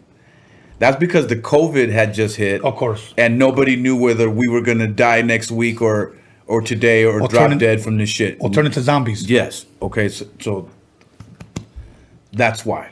Well, but, you know, Yeah, it's all good. which man. was at that time fresh and brand new. Not even a month in, we were into the that first two week lockdown, mandatory, and be careful because Right. the fucking shit's gonna eat you alive. You know, Right. that shit. But here we are. No, but you- you're, you're you haven't been the only one because even when that when that hit, I had like Suga Free, AMG, etc. that were all booked. Yeah. But every single one of them said, "Let's wait," and I and I have to respect that. Yeah. So, but now other than that, uh, uh, Mello, anything I haven't asked you before we bring on your boy. Anything, I haven't asked, anything you you want to bring up? You see, I want to give you time to say whatever, man. Well, uh, if anything, I just want to plug that wine and where the people could Yeah. get it. You know. Okay. And and just get at me right now if you're if you're watching us on YouTube, get at me on IG at mellow underscore man underscore ace, or get at me on um on Facebook, Ulpiano Reyes, uh, or the Mellow Man Ace on Facebook. I mean, get at me there because again, I'm not Snoop Dogg and I'm not Jay Z either. You know, I'm just a, a underground rapper tr- starting something that's that's really delicious. So just get at me there, and I'll send you the information on where to get the wine and how to get it delivered, or or you could do the curbside pickup thing as well. We do also Uber Eats. So So, uh, what about? I know you had a mask too. yeah, yeah, we got the mask. I mean, but who doesn't? You know, every, it seems like everybody from the '90s. You know, we all Well, put that's like together trying to a sell mask. weed. Who doesn't? You know? Right, right, right. Everybody got a weed line. We all got masks, and you know, we're all entrepreneurs. and so, you know, today we're we're working on this wine, and I'm very proud of it. And if you know anything about wines, the reviews are in, and and they're saying that it's very smooth, bold, elegant, with a smooth finish. Seductive? finish. Yeah, Sexy. seductive. it Yeah. a no, woman. no, no, no. no. Stop it right there. Anyways, where did your boy go, man? Go get your boy. yeah. But yeah, other than that, man, um, well, I, I definitely want to uh, check it out, and uh, most I want everybody to support them. Pick up a bottle. What does a bottle go for? You, you don't mind saying it? Uh, not at all, man. Um, forty five dollars. Forty five It's a great. It's a great purchase. Get two. Okay, I suggest you get two. I'll autograph one and you, and you drink the other. You know, that's what I always tell them. forty five bucks. And uh, um, see, you know what I do with nice bottles? Not only do I drink them, but I I direct decorate them. I wash them out. and I put lights in them. You know what I'm saying? You know what I'm That's saying? what's up. That's what's up. So your boy Condor, come on up. Hopefully we can get you in. You got to get a little bit closer to Mello because this was kind of like um, uh, Mello. You got to share the mic Yeah, just a for little bit. So Condor, introduce yourself for the people that may not know exactly who you are. So what's up, everybody? I'm Condor from San Francisco, Frisco, the Bay Area. Uh-huh. You know the 415. Okay, and is, is that where you were born and raised? I was born and raised in San Francisco all my life. You know that's how we do it in the Bay Area, man. Yeah, yeah. You know we got lots of flavors. You know we're mixed culture out there. Uh-huh. You know we don't segregate. We congratulate. Dope. Dope. Now, how for the people that may not know, how did you meet uh, Mello? Well, you know, to be honest, I mean, because he brought it up, you know, I love my brother, first Yeah. of all, and I think family is all about love. And I know there was a conflict between Kim and Sen Dog, so I try to, you know, bring him out about that situation, Yeah. you know. So I talked about him, you know, I try to make it together, you know, link it up, but it is what it is, and that's what it was all about. It's all, it's all about love, Yeah. you know, because that's what all I'm about. I'm, I'm about love. Dope. So, and then at the end, I'm like, you know what? I'm a producer. Mm-hmm. Um, I showed him a track, and he felt it, and that's how we linked up. That's dope, man. That's dope. And, and how did you guys hear of each other? Was it through social media? Yeah, it was through Instagram. Okay. Yeah. Well, well, that's one awesome thing, if you will. Uh, if you don't mind me uh, removing. No, go ahead, go ahead. Let me put this right here in the middle. Um, one thing that I can appreciate about social media is that, it- you know, back in the day, we probably you guys probably would have never met unless you would have done a show over there. Oh, Yeah, for you know. sure, for sure. So um, that's a good thing. I heard the track. I like the track. Uh, um, you. you know, it's funny because when I heard the track right away, I thought this is not his son's style of track. Yeah, Now right. I know your boy has been doing your music for a while. yeah. When you went with him, did he have anything to say about it? No, he actually was the one that tracked my vocals and everything, and has been really helpful in terms of mixing and mastering everything. Yeah. So, and, and uh, so do you stay out here now or No, I, I, I stay in I stay in San Francisco. okay? You know, but like I said, I, I met him on Instagram, and I it was an honor to to talk to him. Uh huh. And I said, you know what? Um, I'm a producer. I'm gonna send you this track, and he approved of it. And I was I was honored to be honest. 'cause, Right. I mean, like I said, I, I grew up listening to him. Yeah. And it was an honor for him to like my track, because I've been doing this for 20 years, to be honest. Yeah. You know, he's a legend. So I'm like, okay, cool. So we started working. We Yeah. started talking about the more tracks and No, wait a minute. He first told me I don't like that shit. yeah, yeah, yeah. He to told be me honest, like out. He was like, I don't yeah, like yeah, that yeah. shit. So I sent him something, and, and you know, he sent me something back, and he was like, I was like, ah, no, no, no, no. Like I don't. This ain't mellow. This ain't mellow. This, this Right. not what I'm what I'm used to hearing. Right. Like, what's up with this, bro? Yeah. And then I'm like, you know? I'm trying to I'm trying to make a radio play. I'm trying to make it pop. I'm trying to make it make, make it what it is. And then he sent it back, and we came up with summertime. Dope. Yeah. Dope. Yeah. And and how did you like the outcome of the video? Oh man, it was great. It Yeah? was great. Like I said, I mean, he did his thing. Yeah. And I was like, man, thank you. And, It's and an like, honor. It's an honor to work with you. now the song that you guys have coming out that you said you didn't want to elaborate too much. Yeah. Uh, what was it called again? It's called one dollar. One dollar. Um, did you produce that as well? Yes, I, I, actually, we're gonna produce uh, 12, 13 songs Okay. Yeah. because we came up with the idea. You know what? Let's just let's work together. Yeah. And you know, I got the tracks. He got the vocals. Let's let's make it. It, it came out with a great song, "Summertime." Yeah. So let's keep keep keep it working. Yeah. let's it- So- Yeah, I mean, we we have commitments from Dawn Robinson of En Vogue, Chubb Rock, uh, Rodney O, Domino, J.J. Fad. Like I said, Money B of Digital Underground is on one dollar. MC Magic, Kid Frost, all these people, you know, I just tapped into my friends, you know. That's it. I tapped into all of them and, and people that I really get along with and vibe with. And they were like, Mellow, for you, let's go. Let's get it. You know? Yeah, that's good, man. Uh, uh, for the people, let's just say the people that are out there that have drum machines, whether it be SP12, MPC, uh, Logic, uh, whatever. What do you use to create this beat? If you don't mind sharing, you know, your No, of course not. This is what people don't know. There's a uh, there's a there's a DAW that people don't know. It's a, one of the best ones. I use Reason. okay, Reason. I learned that from my homeboy. I'm like, oh, this this this is easy to work with. yeah, Good sounds. So I stuck with Reasons. okay, Cause me, I like I like going left. I don't go straight or right. I like going left. okay, I like doing what people don't tell me to do. I go the other way. Okay. I make it. I do it my way. I'll tell you what, those that those bass, you know, patterns that you come up with are slamming. that's dope. They wake the trunk up. You know what I mean? That's dope. Anybody else that uh, maybe you might have worked with before or are working with maybe after Mellow that people may know or heard of, or uh, um, or did you just pretty much just produce independently? Were you just kind of soul tracks, or any artists that people might have known that you worked with before? No, no. I, I was just doing it out of the love of the music. Okay, That's what I do. I love music. So I just started. I, actually, I started with an ASR X Pro, okay, the red machine, what they call it. Mm-hmm. I just started producing by myself 'cause- for the love of music, you know. Yeah. And then I was like, you know what? I, I got to get serious with this. So I started. I bought a um, a Mac Pro. Yeah. And I, I bought the Reasons, and I started working with that, and eventually, I just contacted Mello, and he Yeah. liked the track, and that's how we started. uh, when you contacted him, who were you introduced to, or did you just just straight out? Nah, I just straight out, like I said, I, I did it for the love of my brother, and I knew there was conflict between him and Sen Dog.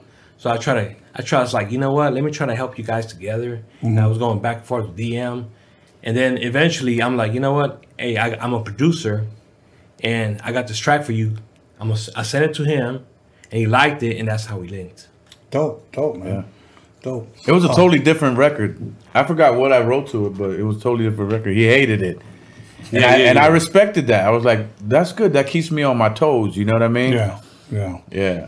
That'll work. That'll work. Okay. So uh, this year, you guys will be dropping a, a song soon with uh, Money B. Yeah. From Digital Underground. Right. Uh, and you're you're um, filming it September. Uh, September 5th will be the shoot date for that. I'm excited about this one because it tone it has a real possibility to do amazing things. You know, and I don't I'm not just saying that. yeah.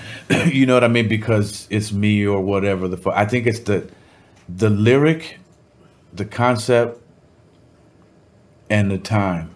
Yeah. And when you put those things together, I've been a part of those before. Yeah. You know, and I'm I'm thinking major licensing deals and TV, Okay. film, all that kind of stuff. That's dope. That's dope. So uh, uh, that will be coming out this year. Now, can we expect an album together, or EP, or just continually drop singles? Well, like we've had this conversation before, and I think we're we're gonna continue dropping singles and videos until eventually we have the culmination of an album, and by then you'll have, and I shouldn't even say this, Yeah. you'll have a video album. Dope. Dope. Uh, visuals are very, very important. Very important. Yeah. And and because sometimes, like we've talked about it in, on the show in the past, a lot of time we can hear a song and just say it's cool, but once we see the video, it's totally different. Yeah, yeah, yeah, yeah. No, I think that's important for us to to make the concepts fit the visual. The visuals is vital. You know, I, I've seen so many videos like lately that guys just standing in front of a liquor store talking about a female. You know, and there's not even a girl in the video. And I think that part of the game has not to be funny, but I just think that a lot of that is struggling. You know what I mean? Or you'll have the guys, you know, throwing the money in the air, and the songs about, you know, a struggle. Yeah, exactly. You know what I mean? Yeah. So it doesn't match. So we're trying to just do what we do. I bring what I do for 37, uh, 32 years in the game, introducing it to him, trying to help him understand the business side of this at the same time. You know, and help him understand like this is a business, like this is not a a game, you know. Right. This is not a, a play thing. This is something that You have to take serious to become a business. That's the only way you're gonna be able to feed your family with this, right? If you take it serious, this is not a hobby. It can't be a hobby. It can't be a put it down, pick it up today, put it down tomorrow thing. This has to be a commitment. And then teaching them about you know radio lessons, you know how radio stations play and how a street team is important to the success of any project and how you got to have marketing and promotions and all these things all add up how your social media got to play Yes. hand in hand with the billboard on the street and teaching them these things and, and you know for me somebody who has children i love to teach already you know and he's been an, an, a sponge he's been a sponge for for for most of it That- That's dope. That's Yeah. dope. How long have you guys' relationship been going as far as working together? What about, about six months? has it been that long Yeah. That's dope. months. That's months, dope. man. What's one thing that you can take away working with Mello? I worked with Mello for almost about three years, from like '96 to like the almost a beginning of '99, and we we pretty much finished an entire album. Uh, but what is one thing that you take away from the, within these six months about Mellow Man? Is, let me give you mine first. In the studio, he was, uh, if you will, a beast when it came to writing. Okay, and I even said the way he sets up. Uh, correct me if I'm wrong, Mello. You will have the whole empty page, and then you would put like an A and a B and a C, and so all throughout the page. And then I said, "What's that? Oh, I got to rhyme this with this and rhyme with it." And I said, "You can sell that. Like you could take teach kids how to write. It was his writing style, and uh, he sounded very good over the mic." very, very good over the mic. It almost didn't even matter what type of fucking microphone you had. And he was very, very versatile. He was like a chameleon. He could blend into any type of beat. Any type of beat you give him. Even if he didn't like it, he can rap to it. He may say, I don't like it, but we may say, she's fucking hard. Okay, so that's what I take away. And that's what I always like to brag because. Thank you, brother. I appreciate that. Look, uh, you're welcome. Even if, let's say I'm talking to a guy that maybe I don't even care about him anymore, but I would never deny a person's talent. I would never deny that because that's that's God given. He's been blessed with that. So I got to appreciate that. So now, what is one thing, if anything, that you took away from your experience working with Mello? Well, it's a headache to be honest. Cause look, not not a bad part, but he's teaching me everything about the real industry. Mm-hmm. Do this, do that, do this, do that. I'm like, man, I didn't know about this. I know. Like, you know, he's so professional. I'm like, man, I was just trying to shoot a video and a song. He's like, hey, that's not how it, that's not how it works, brother. Yeah. So I mean, I, I I appreciate what he did for me. I appreciate what's going on, and that's why I'm still working with him. That's dope. It's man. the only guy that really recognized my talent. That's dope. That's why I'm gonna ride to him till till till we do this. So the And- wheels fall and, off. and, Yup, and, and beyond that, you know, That's the guy's dope. back. That's He's, dope. he's my new brother. That's, That's dope. dope. man. That's a good thing. All right, uh, we've come to the end. It, um, to the end of our time. Any shout outs you want to give, Mello? Any shout outs you would like to give? And Yes. Take our time, bro. Yeah, um, shout outs uh, to my man Little Stocks, who visited me in the hospital when I when I was being hospitalized for heart surgery. Uh, shout out to my man Biggie, Biggie and my man Victor, Contraband Vic. Shout out to my man, um, to my man, um, oh, of course, Jaime Valencia Knockem out there in Paramount watching us. Uh, we had breakfast this morning. I told him I shout him out. And shout out to my girl Abby Losis, who sang the hook on um, Den La Fe that was in the uh, movie Crazy Beautiful. Uh, we're still friends to this day, and she helped us to write the MC Magic uh, lyrics for Summertime. And I know she's tuned in right now. So shout out to her. and this might sound cliche, but shout out to you, man, and everything that you turned Roadium Radio into, and the lane that you've given to not just all the legends and the young cats that you're putting on, man, but to keep it not just raza, but just brown and black, and you give an equal playing field platform. You've created an equal playing field platform for people of our color, people of color. So I salute you for that tremendously. Thank you, brother. I'm humbled, brother. Thank you. I gr- really appreciate it. You know, we've been on each other for for years, and so every time you come around, it's truly a pleasure. Especially, uh, we could talk about hip hop for days. Yeah. for days. Oh, yeah. That's our life. Yeah. You know, it's a major part of our lives, brother. At this time, Any shout outs? Yeah, shout out to my kids, my family, my friends, my foes. Because without y'all, I wouldn't be here. You know, I want to show everybody what I could do. Yeah. You know, thanks to you, thanks to my new brother Mello. You know, everybody out here listening. You know, we're trying to, like uh, Havoc said, we're trying to make good music out here, man. Yeah. You know, keep it keep it simple, but but energetic at the same time. You know, and um, you know, just keep watching and listening because we coming out with new stuff, man. You you guys don't know what's coming up next. Okay. For Uh, sure. we'll take a picture together. Uh, me and Mello will post it. We'll tag you so that people can find you and follow you. You know, so look for the tag, everybody. Um, other than that, um, Mello, thank you for coming. Much love, much success on your new wine and on the new one that's going to be coming. Absolutely. Thank you, bro. Uh, you better invite me to the video shoot. I oh yeah. be there. Yeah, September 5th. September, It's yeah. going down. I definitely want to be there. And I need you to p- pull up at the uh, launch party. Okay. September 12th, for Okay, sure. Okay, most definitely. Then uh, uh, I want to, I want to wish you, if you will, much love, much respect, much success in this game, bro. And and, and listen to him when he tells you the truth about this this whole rap game because sometimes it can be very very dark, bro.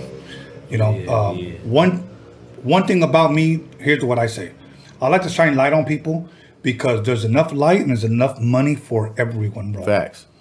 But when we don't want to help others, I believe in whatever you sow, you shall reap. You will get nothing if you help nobody.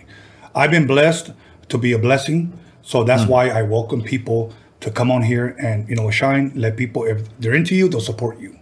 You know, so and so far, Mello's made a living off of this because people have supported him. Facts. So, all good, man. Uh, other than that, uh, let me go ahead and uh, first of all thank John motherfucking Elkins because without him, uh, um, this Big wouldn't take place. He is like uh, I, I always like to say the Steve Jobs or the Bill Gates of the city of Torrance. He runs every, everything. Uh, he makes all of this happen. I'm Emmitt Smith. He's my front line, homie. Right. You know what I'm saying? So, Yeah. at the same time, I want to give a special shout out because I did say Rick's Customs. Rick's Customs. And this is a hat rack that he made. And uh, he said you could fit like 20 hats on here, is what he said. And he actually gave me a couple of uh, cowboy stickers uh, because he's a Cowboys fan. But this is a classic hat rack. Yeah, I'm gonna need one of those because I got at least 70 hats. Yeah, I got about 30, so I'm gonna try to fit whatever I can. I'm gonna need that But plug. uh, Rick's Customs, so thank you very much. This man drove all the way from Oxnard and blessed us. He gave John one, he gave DG one, gave me one, and it has lights.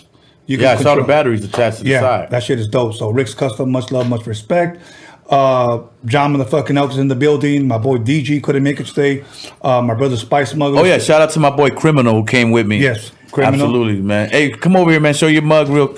Get you some little shine, real time, uh, shine time, Uh, real quick. Get on that side so they can see you better. yeah, Right there. the the legend, the myth. You Yeah. know what I'm saying? Criminal in the house. Yes. And um, uh, what, what, what is your IG so people can hear? It's criminal 1503. Criminal. Criminal Okay. 1503. Criminal 1503 spelled with a K. Uh, and my, my son, uh, B. Scanlons, for helping me uh, promote this as well. And if I forgot anybody, then my apologies. But once again, thank you guys. Yeah. Sunday, no, Friday. Don't forget Freaky Tales. We're not going to be on Roadium Radio on Friday. We're going to be on Freaky Tales podcast. So make sure you subscribe, okay? Hit the notification bell button for future content, content or when we go live. Freaky Tales Friday. Get your popcorn ready. Have the chocolates ready. Have your lady sitting on her, you know, on on your lap because we're going to go deep. We're going to see how we're going to see how deep the rabbit hole goes. Oh, okay, deeper than Atlantis. And then Sunday we're, we're back here on Roadium Radio. Okay, and I have a lowrider legend. I'm not going to tell you who it is. Whoa. But I'll put the flyer on my IG and my Facebook and my YouTube story tomorrow. The lowrider legend himself will be here, and he has been highly requested for a long time, and so he will he will be here on Sunday. You don't want to miss it. Bring it till Friday, Rolling Radio Sunday, and we're out of here. Go to Documixery, get a shirt, get the mixtapes.